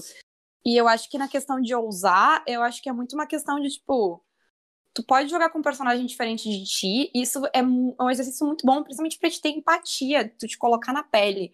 A gente falou com o Júlio isso quando a gente falou do Goddess, sobre, tipo, ah, tu tem que jogar de mulher, então tu vai ter que sentir na pele muitas coisas, né? Claro que numa escala muito menor, porque é no RPG, não é na vida, mas tu vai ter que sentir isso. Então eu acho, eu, eu acho super válido e eu acho que se tu não tá sendo escroto, tu não tá sendo. Uh, tipo, tu não tá falando uma coisa problemática no sentido de ruim, não é um problema tu falar em nenhum lugar. E se for, ou o lugar tá errado, ou tu, então, falou alguma coisa errada, então tu escuta e segue em diante. Mas eu acho que nunca tem que ser um problema.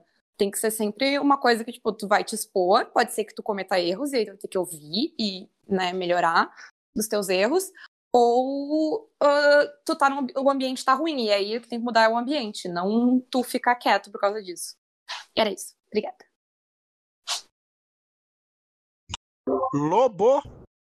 Opa, opa, me escutando? De boa? Vai, tio. Ah, o Anderson, o Anderson tá de sacaneando aí, vai. Ah, tá, beleza, beleza. Boa noite para todo mundo. Lulu, beijo para todos.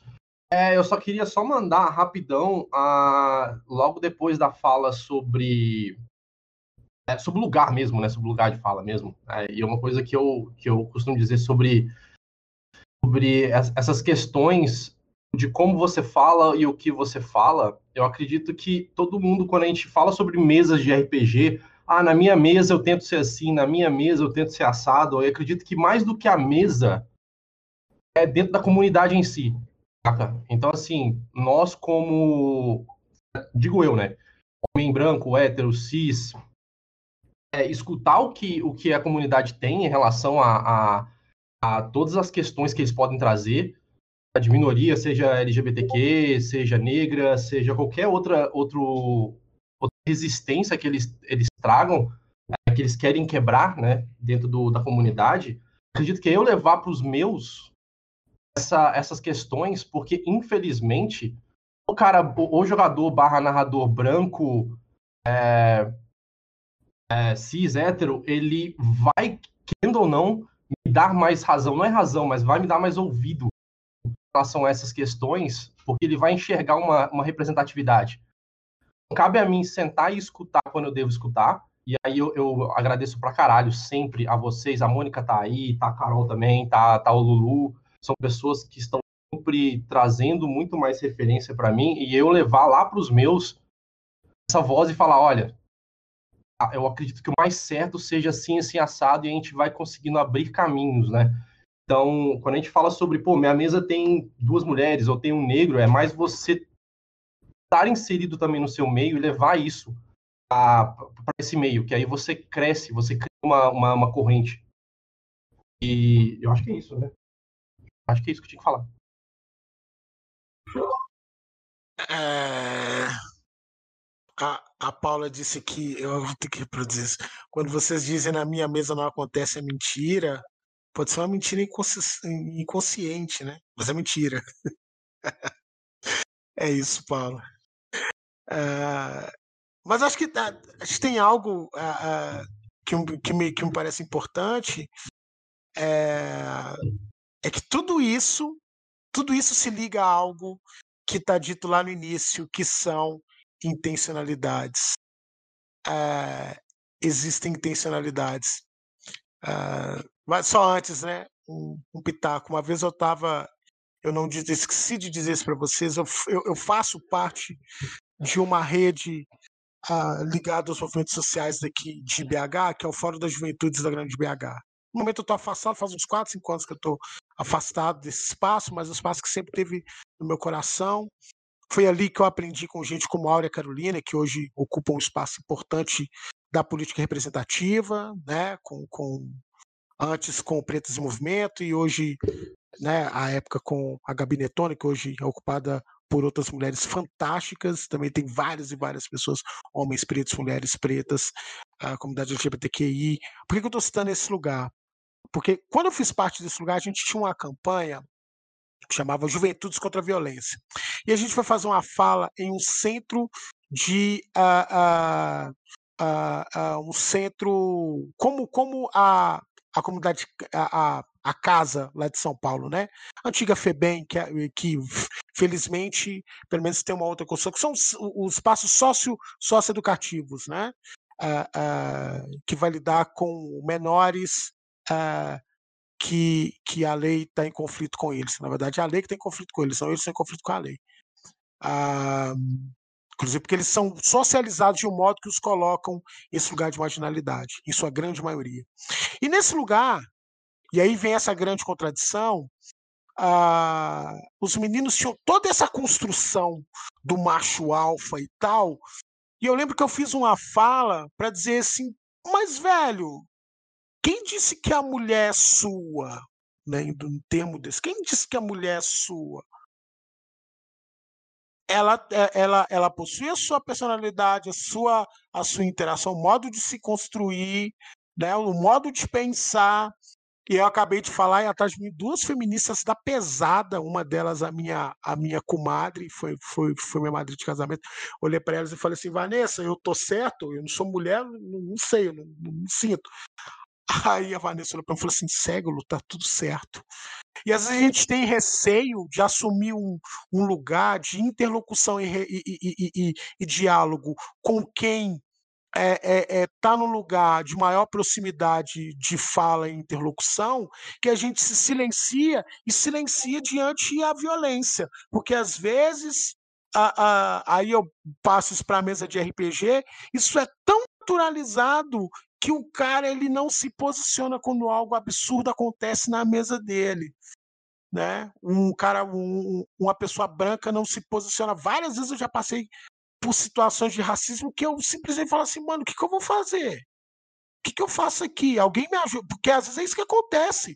Às vezes o lance é tão pesado que você fala assim: alguém me ajuda, mas não tem ninguém para te ajudar. Se você não tem um posicionamento, um entendimento, é, é, é, é, pô, o Felipe mandou bem, né? Para não esconder, né? Uh, eu estou de acordo, Felipe. Uh, é, é, é, algo que se, que se a gente não pensa nisso enquanto lugar, cara, né? É algo que a gente. Né? E aí, para quem é da Eternária, é preciso estar tá, tá muito ciente disso. Do lugar que a gente ocupa, das mesas que a gente vai narrar, né? E de que se acontece, se posicione. Se você não dá conta cara, levanta e chama alguém. Ah, Porque às vezes você não dá conta, mas, pô, chama alguém, pô, velho, eu tô com um problema ali na minha mesa ali, pô. E aí, o que, que eu faço? Né? Então, então, assim, é, é- é- é buscar a ajuda do outro, buscar o posicionamento, buscar a interlocução, não usar as minorias políticas como Wikipédia. Ô, Luciano, aqui, eu tô com uma dúvida aqui sobre racismo. Ah, velho, se, se vira. Tá aí o Google aí, velho. Né? Às vezes eu faço muito, eu busco responder isso em relação aos meus amigos, pessoas que são mais próximas, que vem, a gente vem trocar ideia e tudo mais. Isso é, isso é uma coisa. Você, você nunca viu a pessoa na vida, você vai lá, ô, ô, ô, Mônica, eu tô com uma dúvida aqui sobre ser mãe é RPG. Será que você pode responder? Pô, cara, você nem conhece a Mônica, mano. Como que você vai fazer essa interação com ela? E isso tudo diz muito sobre o nosso lugar, sobre o nosso lugar que a gente ocupa nas mesas de RPG, sobre o qual o espaço que o RPG ocupa. E me parece importante que, que, que, que a gente eh, eh, entenda isso para não simplesmente jogar o jargão que também, no mesmo sentido que o Felipe disse, esconde atrás de algo que é muito, que pode estar escondendo ah, muito ah, ah, ah, dessa construção autoritária, dessa construção violenta, né? Que é quando você diz que, que, que isso é só RPG, não é política. Porque fica parecendo, a Stênio, eu, eu logo te, te, te boto aqui na roda, é, porque fica parecendo que, que essa mesma intencionalidade que todo mundo fala, que tem que que tá todo mundo dizendo, ela ela ela é ela é neutra, né? E aí a gente e aí chega nisso que que que, que a pouco chamou atenção, né? Que é o lance de dar liberdade, né? Ou eu como professor aprendi com com com o Paulo Freire que que autonomia você não dá, né? Autonomia você constrói. Você é, é- é meio a coisa da, da, da mesa, sabe? Da ceia. Você senta junto e compartilha. Experiência. Para tudo, Camila Gamino chegou. Só isso que eu tenho para dizer. Ah, DM Stênio vai aqui dizer algo. Camila Gamino, amiga querida, eu só queria que você mutasse o seu, o seu mic enquanto você não estiver falando. Quando você quiser dizer algo, por favor, dê a sua letra. Vai lá, DM Stênio.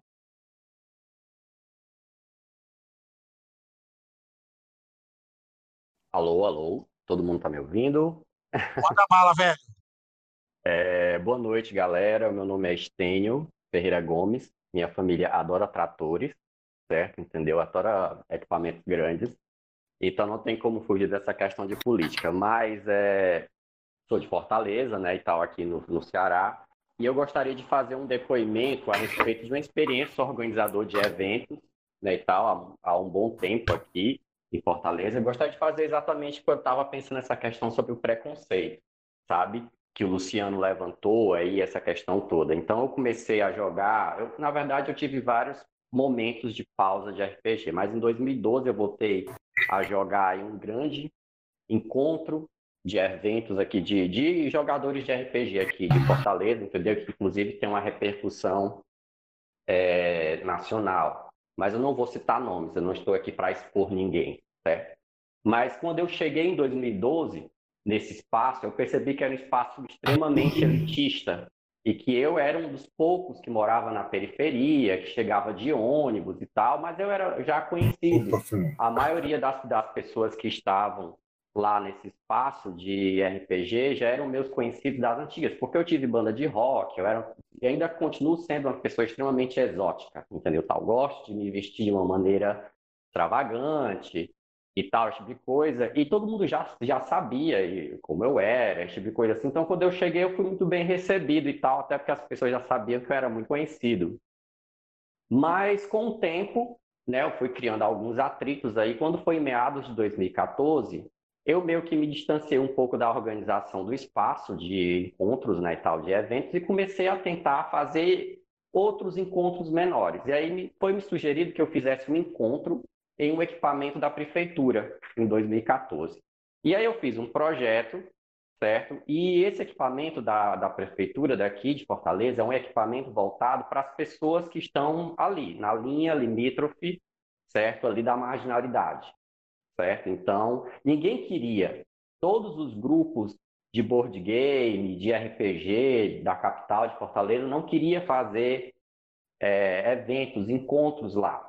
Quando eu disse que ia fazer, que montei um projeto e que ia levar um projeto de quatro meses, eu fiz eventos lá entre agosto e novembro de 2014, certo? As pessoas chegavam para mim e falavam, Estênio, tu vai fazer o evento lá, mas ah, vão roubar teu notebook. Aqueles mirim, aquelas crianças que ficam lá, todas são ladrões, entendeu? Tal, eles vão te roubar, e ninguém vai querer ir para lá porque eles vão roubar os dados, eles vão querer roubar os livros, eles vão querer roubar o notebook, eles vão querer roubar tudo. Então começou a falar um monte de coisa e tal a respeito, né? Diz que estava e eu sou cabeça dura. Como disse da minha família, natureza, entendeu? Tá, nós somos cabeça dura e fazemos o que a gente vai fazer, o que a gente quer fazer, entendeu? E falamos o que a gente quer falar, não importa as consequências. Então eu fiz o evento, eu fiz o encontro, certo? De, de RPG lá. E foi um sucesso. Foi um sucesso e tal. Foi muito bom, mas foi muito desgastante para mim. Mas sempre vi essa questão das críticas. Ninguém queria, do grupo de RPG até então, ninguém queria é, me ajudar. Eu tive que encontrar outros mestres, outros narradores que pudessem estar fazendo é, atividades e mestrando para esse público. E foi muito interessante ver essa, essa galera que não conhecia o RPG, essa galera de periferia, gente realmente, meninas que estavam ali ali na margem ali da prostituição, né? crianças que estavam ali ah, sendo aliciadas por diversas facções de drogas e várias outras coisas, né, e tal, tendo contato com uma cultura completamente diferente, que é a cultura de jogos, né, e tal. Então, para mim, eu, eu, eu fiquei assim, muito feliz de ver a repercussão. Foi um sucesso, é tanto que eu consegui até lanche para eles, né, e tal, para o público que estava lá, a própria prefeitura, né, e tal, devido à questão do projeto, o êxito de tudo, né, ficou muito bonito. Ou seja, foram quatro meses de sucesso, foi muito bonito na fita e tal. Só que quando entrou o ano seguinte, que foi 2014, eu não decidi não fazer porque foi muito trabalho, eu estava em outra vibe, entendeu? E aí é, muita gente ficou perguntando, né? Ah, por que, que o Stein não está mais fazendo encontros de RPG lá no Cuca e tal, esse tipo de coisa? E as pessoas ficavam cobrando porque achavam muito bonito e tal, né? O fato você quase como se fosse um ato de caridade, mas eu não estava ali para essa questão do ato de, de caridade, eu estava ali exatamente levando e divulgando o RPG para um público que não tem condição de poder ter, de poder ter contato com esse tipo de hobby, esse tipo de coisa, certo? E aí, esse era o meu objetivo, certo? Entendeu? Não tinha nada mais do que isso daí. E aí eu decidi parar porque era, foi um trabalho muito grande, só quem trabalha com equipamento do Estado e Prefeitura sabe o trabalho que é. Você reservar uma mesa com um mês de antecedência e aí chega uma associação, não sei das quantas que precisa da mesa, eles vão levar a mesa do evento, entendeu? Então é complicado porque o equipamento ele tem que ser para todos e todas, entendeu? Então, é meio, é meio tenso e eu sou muito perfeccionista com relação a isso. Então, deixei passar, né?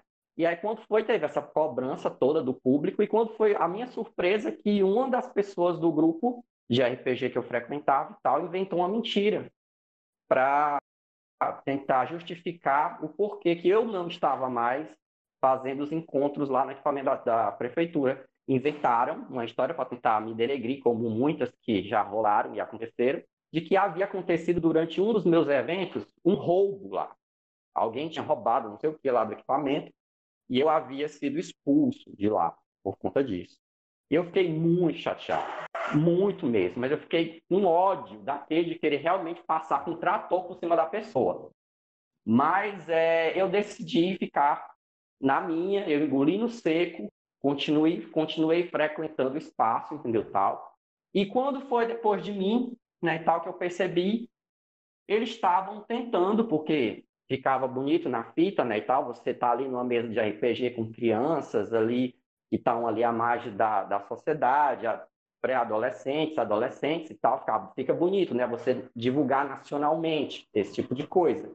Eles foram atrás, porque eu saí, né, porque era trabalho demais, era só eu, eles foram atrás depois para poder estar ali no espaço, entendeu? Tal. E eu sabia bem que não, eles não estavam ali por questão de querer divulgar o RPG para essa comunidade, isso aqui, aquilo outro, não. Queriam realmente é, utilizar-se daqueles, daqueles mecanismos para se promover nacionalmente. Então é muito triste quando a gente percebe esse tipo de, de, de situação. Você tenta muitas vezes fazer uma, uma ação de querer levar algo interessante, um divertimento, um hobby, para as pessoas conhecerem como é que é as coisas, muitas vezes é, a causa pode ser é, levada por outro lado. Né? Então, esse, é, esse era o, o, a minha experiência que eu tive com relacionada a isso, e dizer que, querendo ou não, para mim foi muito bom.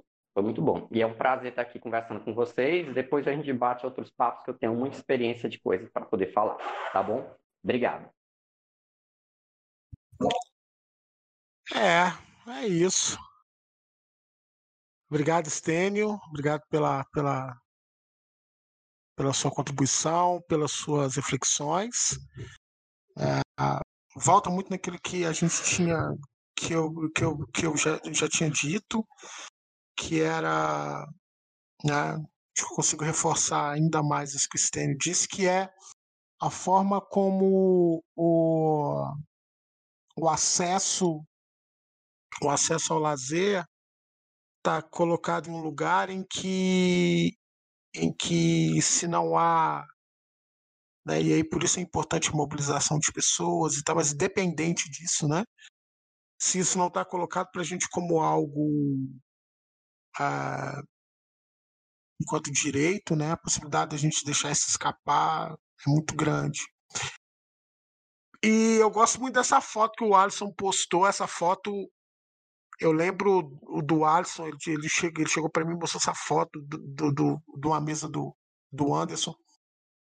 É, e foi muito doido, porque quando eu vi quando eu vi essa foto, e, e, e, o Anderson botar entre aspas ali, né, meliantes e tal, porque é assim que essa meninada é encarada. Quantas vezes eu já vi já, ou já a gente já teve notícia já de aluno nosso que, que toma dura na porta da escola, de aluno nosso que às vezes pelo, pelo colega, pelo professor dele, que é que é que interveio né, dizendo desse mesmo lugar, mostrando esse mesmo lugar, realimentando esse mesmo lugar criminalizado, né?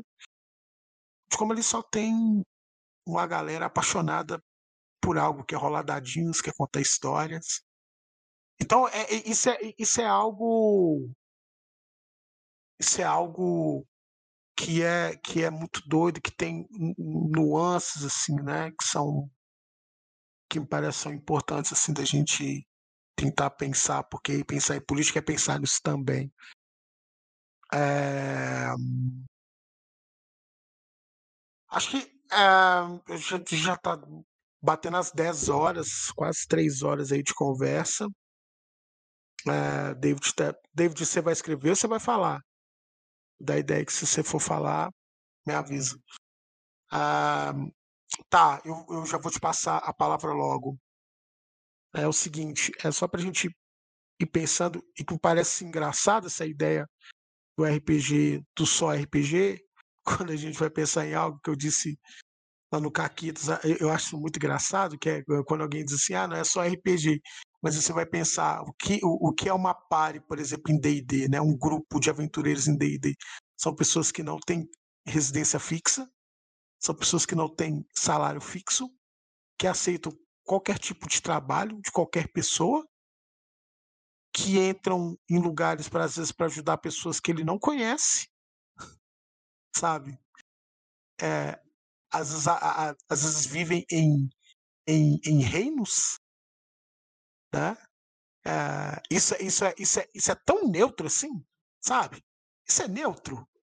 Existe neutralidade nessa construção? Quando você vai, quando, quando você vai pensar num jogo como exemplo, Tormenta trabalha, entre, entre, entre, entre várias coisas.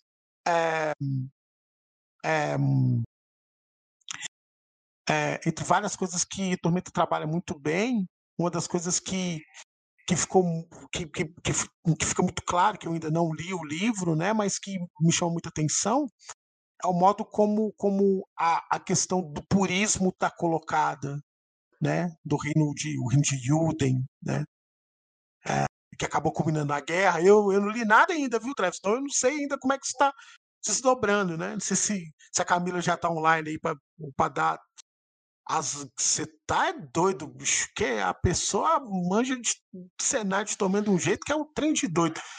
É, e, e, e, isso, e isso, é, isso é intencional. Isso é muito intencional. Antes da gente começar, eu estava aqui jogando Death Stranding. E uma das falas que eu achei interessante é porque chega um dado momento que um dos personagens que aparece no jogo diz assim: ah, não, porque na época os Estados Unidos tinham um presidente que ele resolveu construir muro em volta. Isso, é, isso não é. Isso não é. Isso não é neutro. Não existe neutralidade nisso. Isso é permeado de intencionalidade. E essa intencionalidade ela é construída previamente. O Kojima é um cara que tem vários problemas do ponto de vista de representação de mulheres, de representação de outros povos, né? E isso é prévio, isso é uma construção, né? Ah, a gente teve uma campanha online de três anos, é, lutando contra a. É. LED tem umas, o, o que é o, o, quadrinho do Revisão, tem umas construções que são muito legais, assim, para poder pensar em representatividade também, né? Para também pensar, porque tem uma história que é muito legal, muito rica, tem uns nomes que são sensacionais, assim, que eu falei, esse Trevisan, ele é terrível. Ele gosta de futebol mesmo, ele gosta de outras paradas aí. Você vê pelo nome dos personagens. E isso é muito doido, porque isso faz parte de uma construção e de um arcabouço que o. Que, né, eu que conheço o Treves já um, um pouco mais, eu sei que ele é palmeirense, eu sei que ele, que, ele, que ele gosta de futebol. Quando eu leio LED, eu falo assim, porra, cara, que, que é isso aqui, meu? Que, que ideia é essa que está aqui colocada e tal? Então, é, é, é, eu acho que, que isso é. Acho que isso. Eu estou dizendo isso para a gente ter claro para a gente é que a intencionalidade ela está sempre colocada em nossas mesas de RPG. É o que eu sempre falo com os meus alunos. O movimentar-se é permeado de intencionalidade. Quando você brinca de casinha, quando você brinca de casinha, você constrói uma série de intencionalidades. Você copia o mundo dos adultos, e não só isso. É, você reconstrói, reelabora a ideia, Bakhtin fala isso, né? A linguagem reelabora o pensamento, né? Então, é, é, é, isso está muito presente nos nossos jogos de RPG. Não só neles, mas em tudo que a gente faz. Tudo que a gente pensa é, é, é muito permeado por esse lugar, né? Acho que o Henrique tinha algo para falar e aí eu vou aqui ir para as minhas finalizações. Até porque eu estou cansado também. Mas vai lá. O David escrever, né? Acho que o David escreveu aí.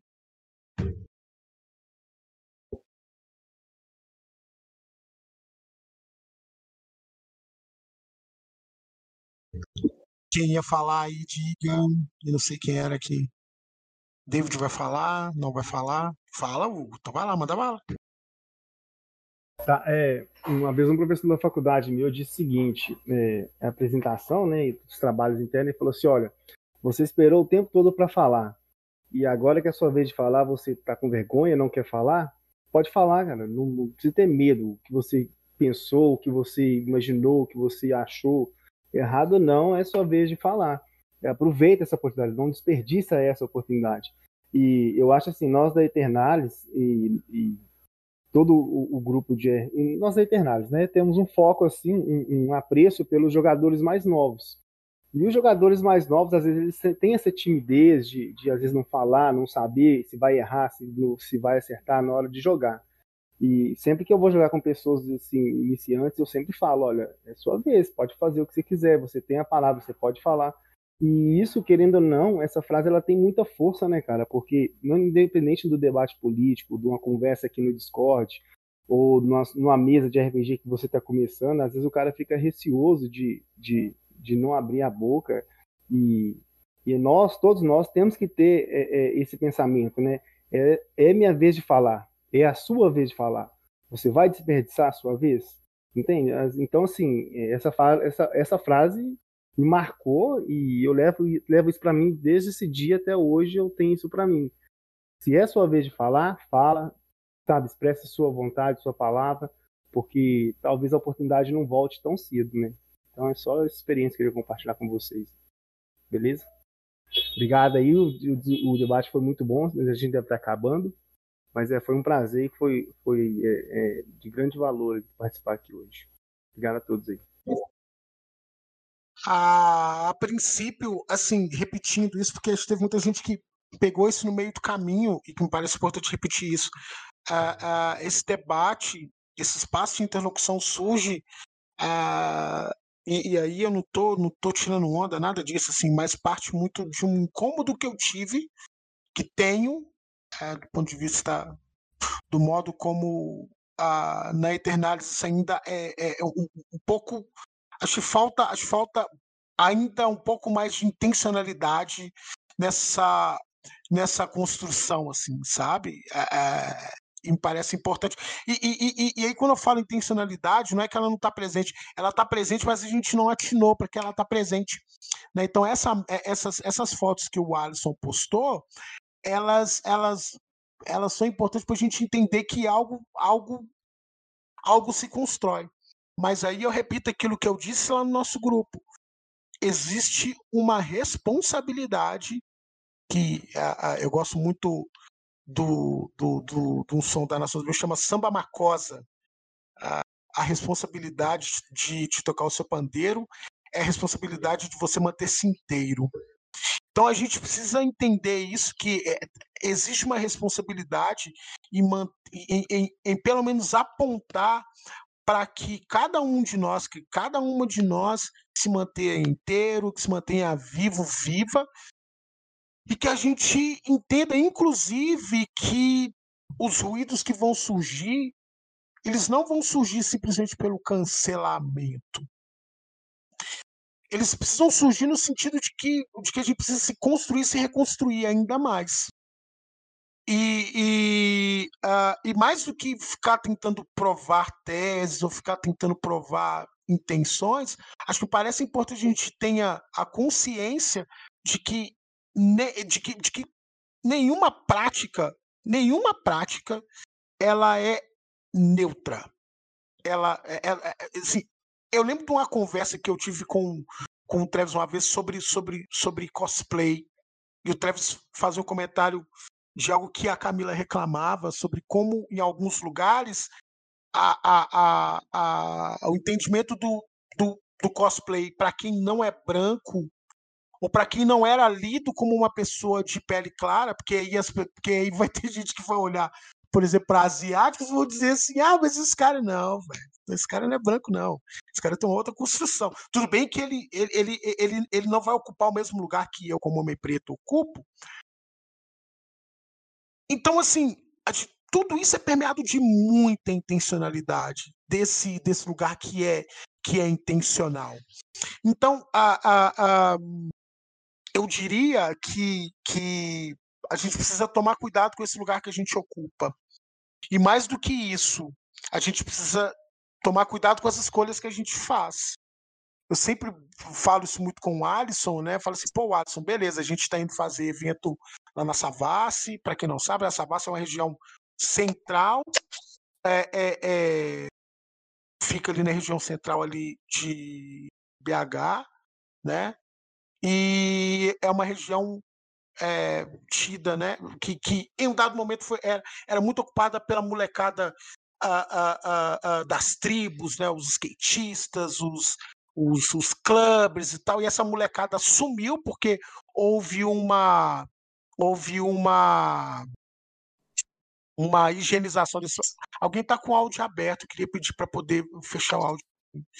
Ah, e aí, essa, essa esse lugar que hoje é tradicionalmente tido como espaço neonazista, por sinal, né? Importante dizer isso, né? Os neonazistas estão ali ocupando, morando ali naqueles lugares. É, é, esse lugar ele é legal, tem, tem, tem, tem vários bares, tem, tem, tem espaços do RPG que são, são bem legais e tal, mas a gente, eu disse para o Alisson, a gente precisa tentar ocupar algo para a borda, cara. A gente precisa sair do lugar do centro e tentar pensar no evento do RPG, que seja com uma mesa de RPG para três pessoas que chegou lá e entendeu? Que negócio é esse aí, ó? Você é RPG, você senta aí e joga aí. né? Sempre lembro disso das, das do modo como o Jorge Valpasso fala dos eventos que ele ajudava a construir lá no Rio de Janeiro, né? Isso eu não estou querendo dizer que outros lugares não não precisam ser ocupados, né? Então é importante a gente levar isso em consideração para quem a gente está construindo a nossa mensagem e onde a gente está construindo a nossa mensagem. Né? Então, acho que, acho, que, acho que é importante que a gente tenha consciência disso. Sim, o RPG pode ser válvula de escape para algumas pessoas, pode ser um, mero divertimento para outras, mas ele sempre é pensado a partir de uma intencionalidade, quer queira o seu escritor ou não, né? Então acho que acho que esse ponto é muito importante para poder fechar. Uh, antes de eu fechar de verdade, eu queria saber quem tem merchan para fazer, quem tem quem tem o seu jabazinho para fazer, né? Eu acho, eu não sei se o Treves quer ir falar um pouquinho aí da Dragão. Acho o Felipe tem um livro genial, que eu acho que ele precisa falar desse livro né? Então a palavra está primeiramente antes de eu fechar para o meu Mas fica aí, tá, gente? Fica aí. Treves vai falar também da DB. Eu vou passar aqui Felipe, depois o, o, o, o, o, Treves, e aí a gente vai aí seguindo aí, tá? Um, Diego Azevedo também tá aí, lindão. Fez um, convite lindo aí. Vamos lá. Ah, mas eu queria que vocês fossem, assim, não demorasse tanto, porque eu acho que a galera também tá cansadinha. Vamos lá. Felipe primeiro, vai lá. Galera, é, fazendo merchan aí, eu já deixei o link nos comentários. Eu sou escritor do livro Almoço de Domingo, sou também editor lá do RP Games Brasil. E esse livro é um livro de 19 contos, em que ele vai tratar de relações humanas junto com essa ideia fantasmagórica aí que a gente tem do domingo, né? O domingo é o dia que a gente encontra com a família, que a gente fica mais tempo na cama, e aí acontece inúmeras coisas inusitadas. Convite está feito. Quem quiser o livro, é só entrar lá na minha página, consegue comprar pela Amazon também. E tamo junto. Obrigado aí, um abraço para todos e todas. Opa. Treves, manda bala, querido. E aí? Não, vou falar rapidinho só da Dragão, que eu acho que tem mais a ver com, com, com o evento. A Dragão, a gente voltou com ela em 2016. Se eu falar errado, a Camila me corrige. É, então a Dragão é agora é uma, uma revista feita via PDF, através de financiamento coletivo recorrente. A gente está tá firme aí nas primeiras colocações do, do Apoia-se já faz um tempo e a gente não. A gente nunca mexeu no preço, então o preço mais baixo de contribuição é R$ reais.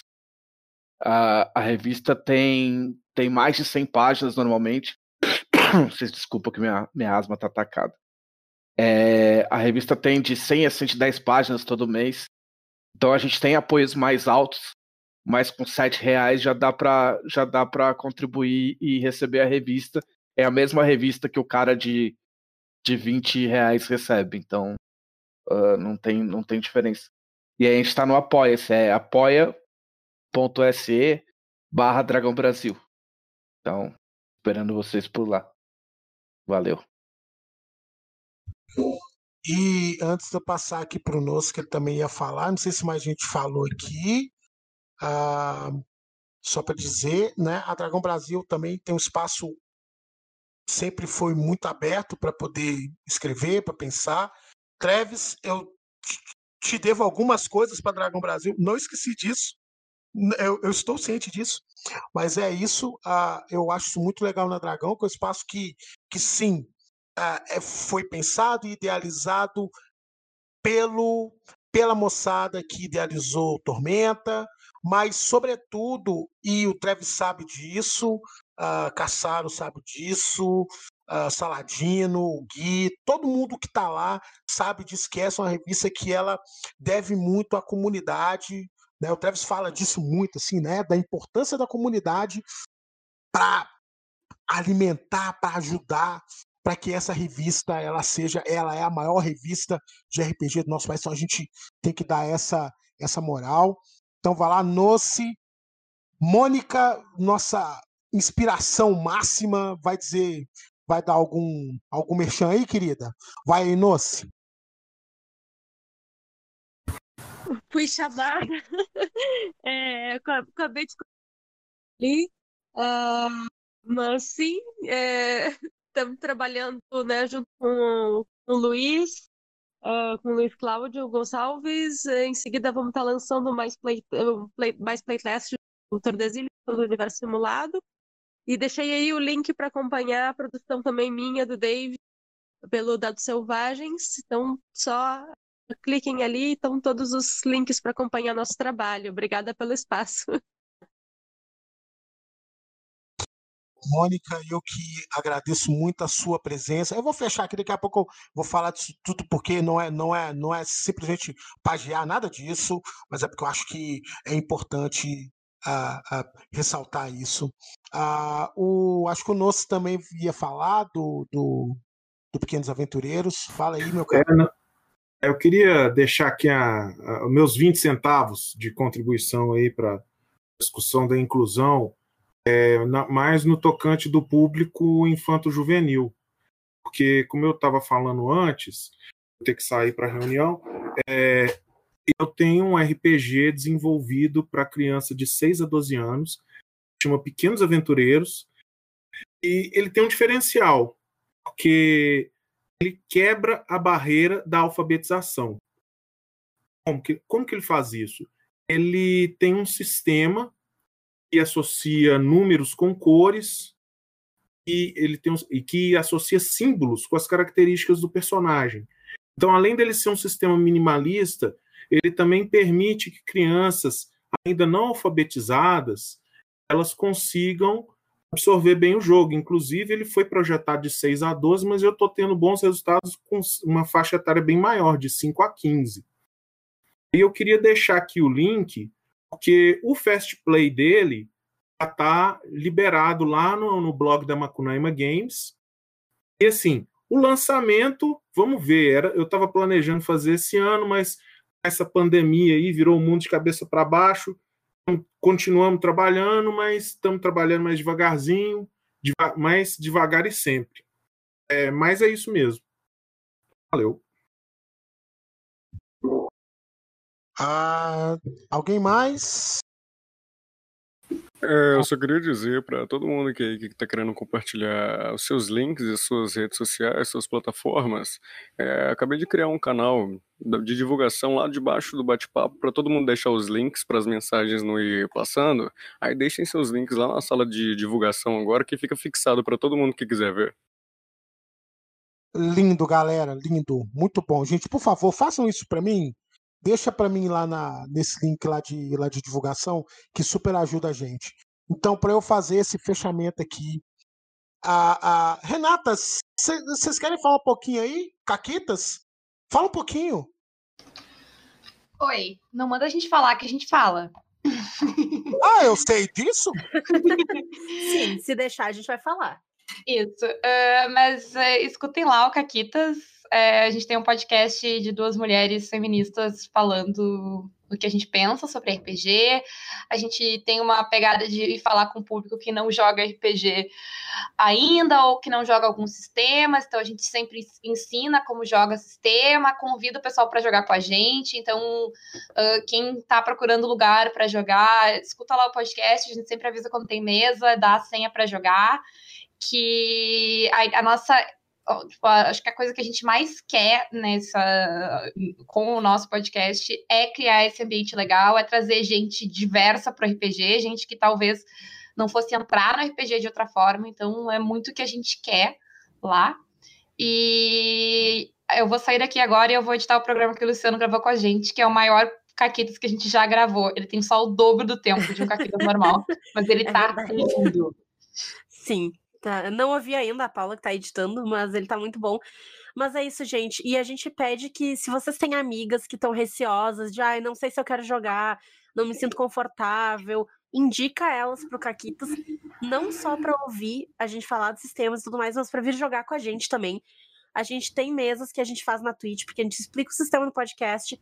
faz mesa na Twitch jogando com gente que nunca jogou aquele sistema, justamente para ensinar, para trazer pessoas para RPG. Vai ser muito legal. Se vocês quiserem, sim, chamaremos, Camila, queremos. Queremos todo mundo, por sinal. Quem quiser gravar com a gente, nos manda um alô no Twitter. É Caquitas Podcast. A gente quer gravar com todo mundo, a gente ama todo mundo.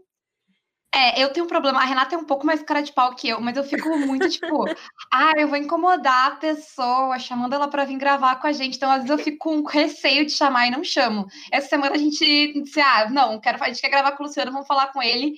E foi um bom primeiro passo, porque ele foi. prontamente disse, vamos quando? Amanhã?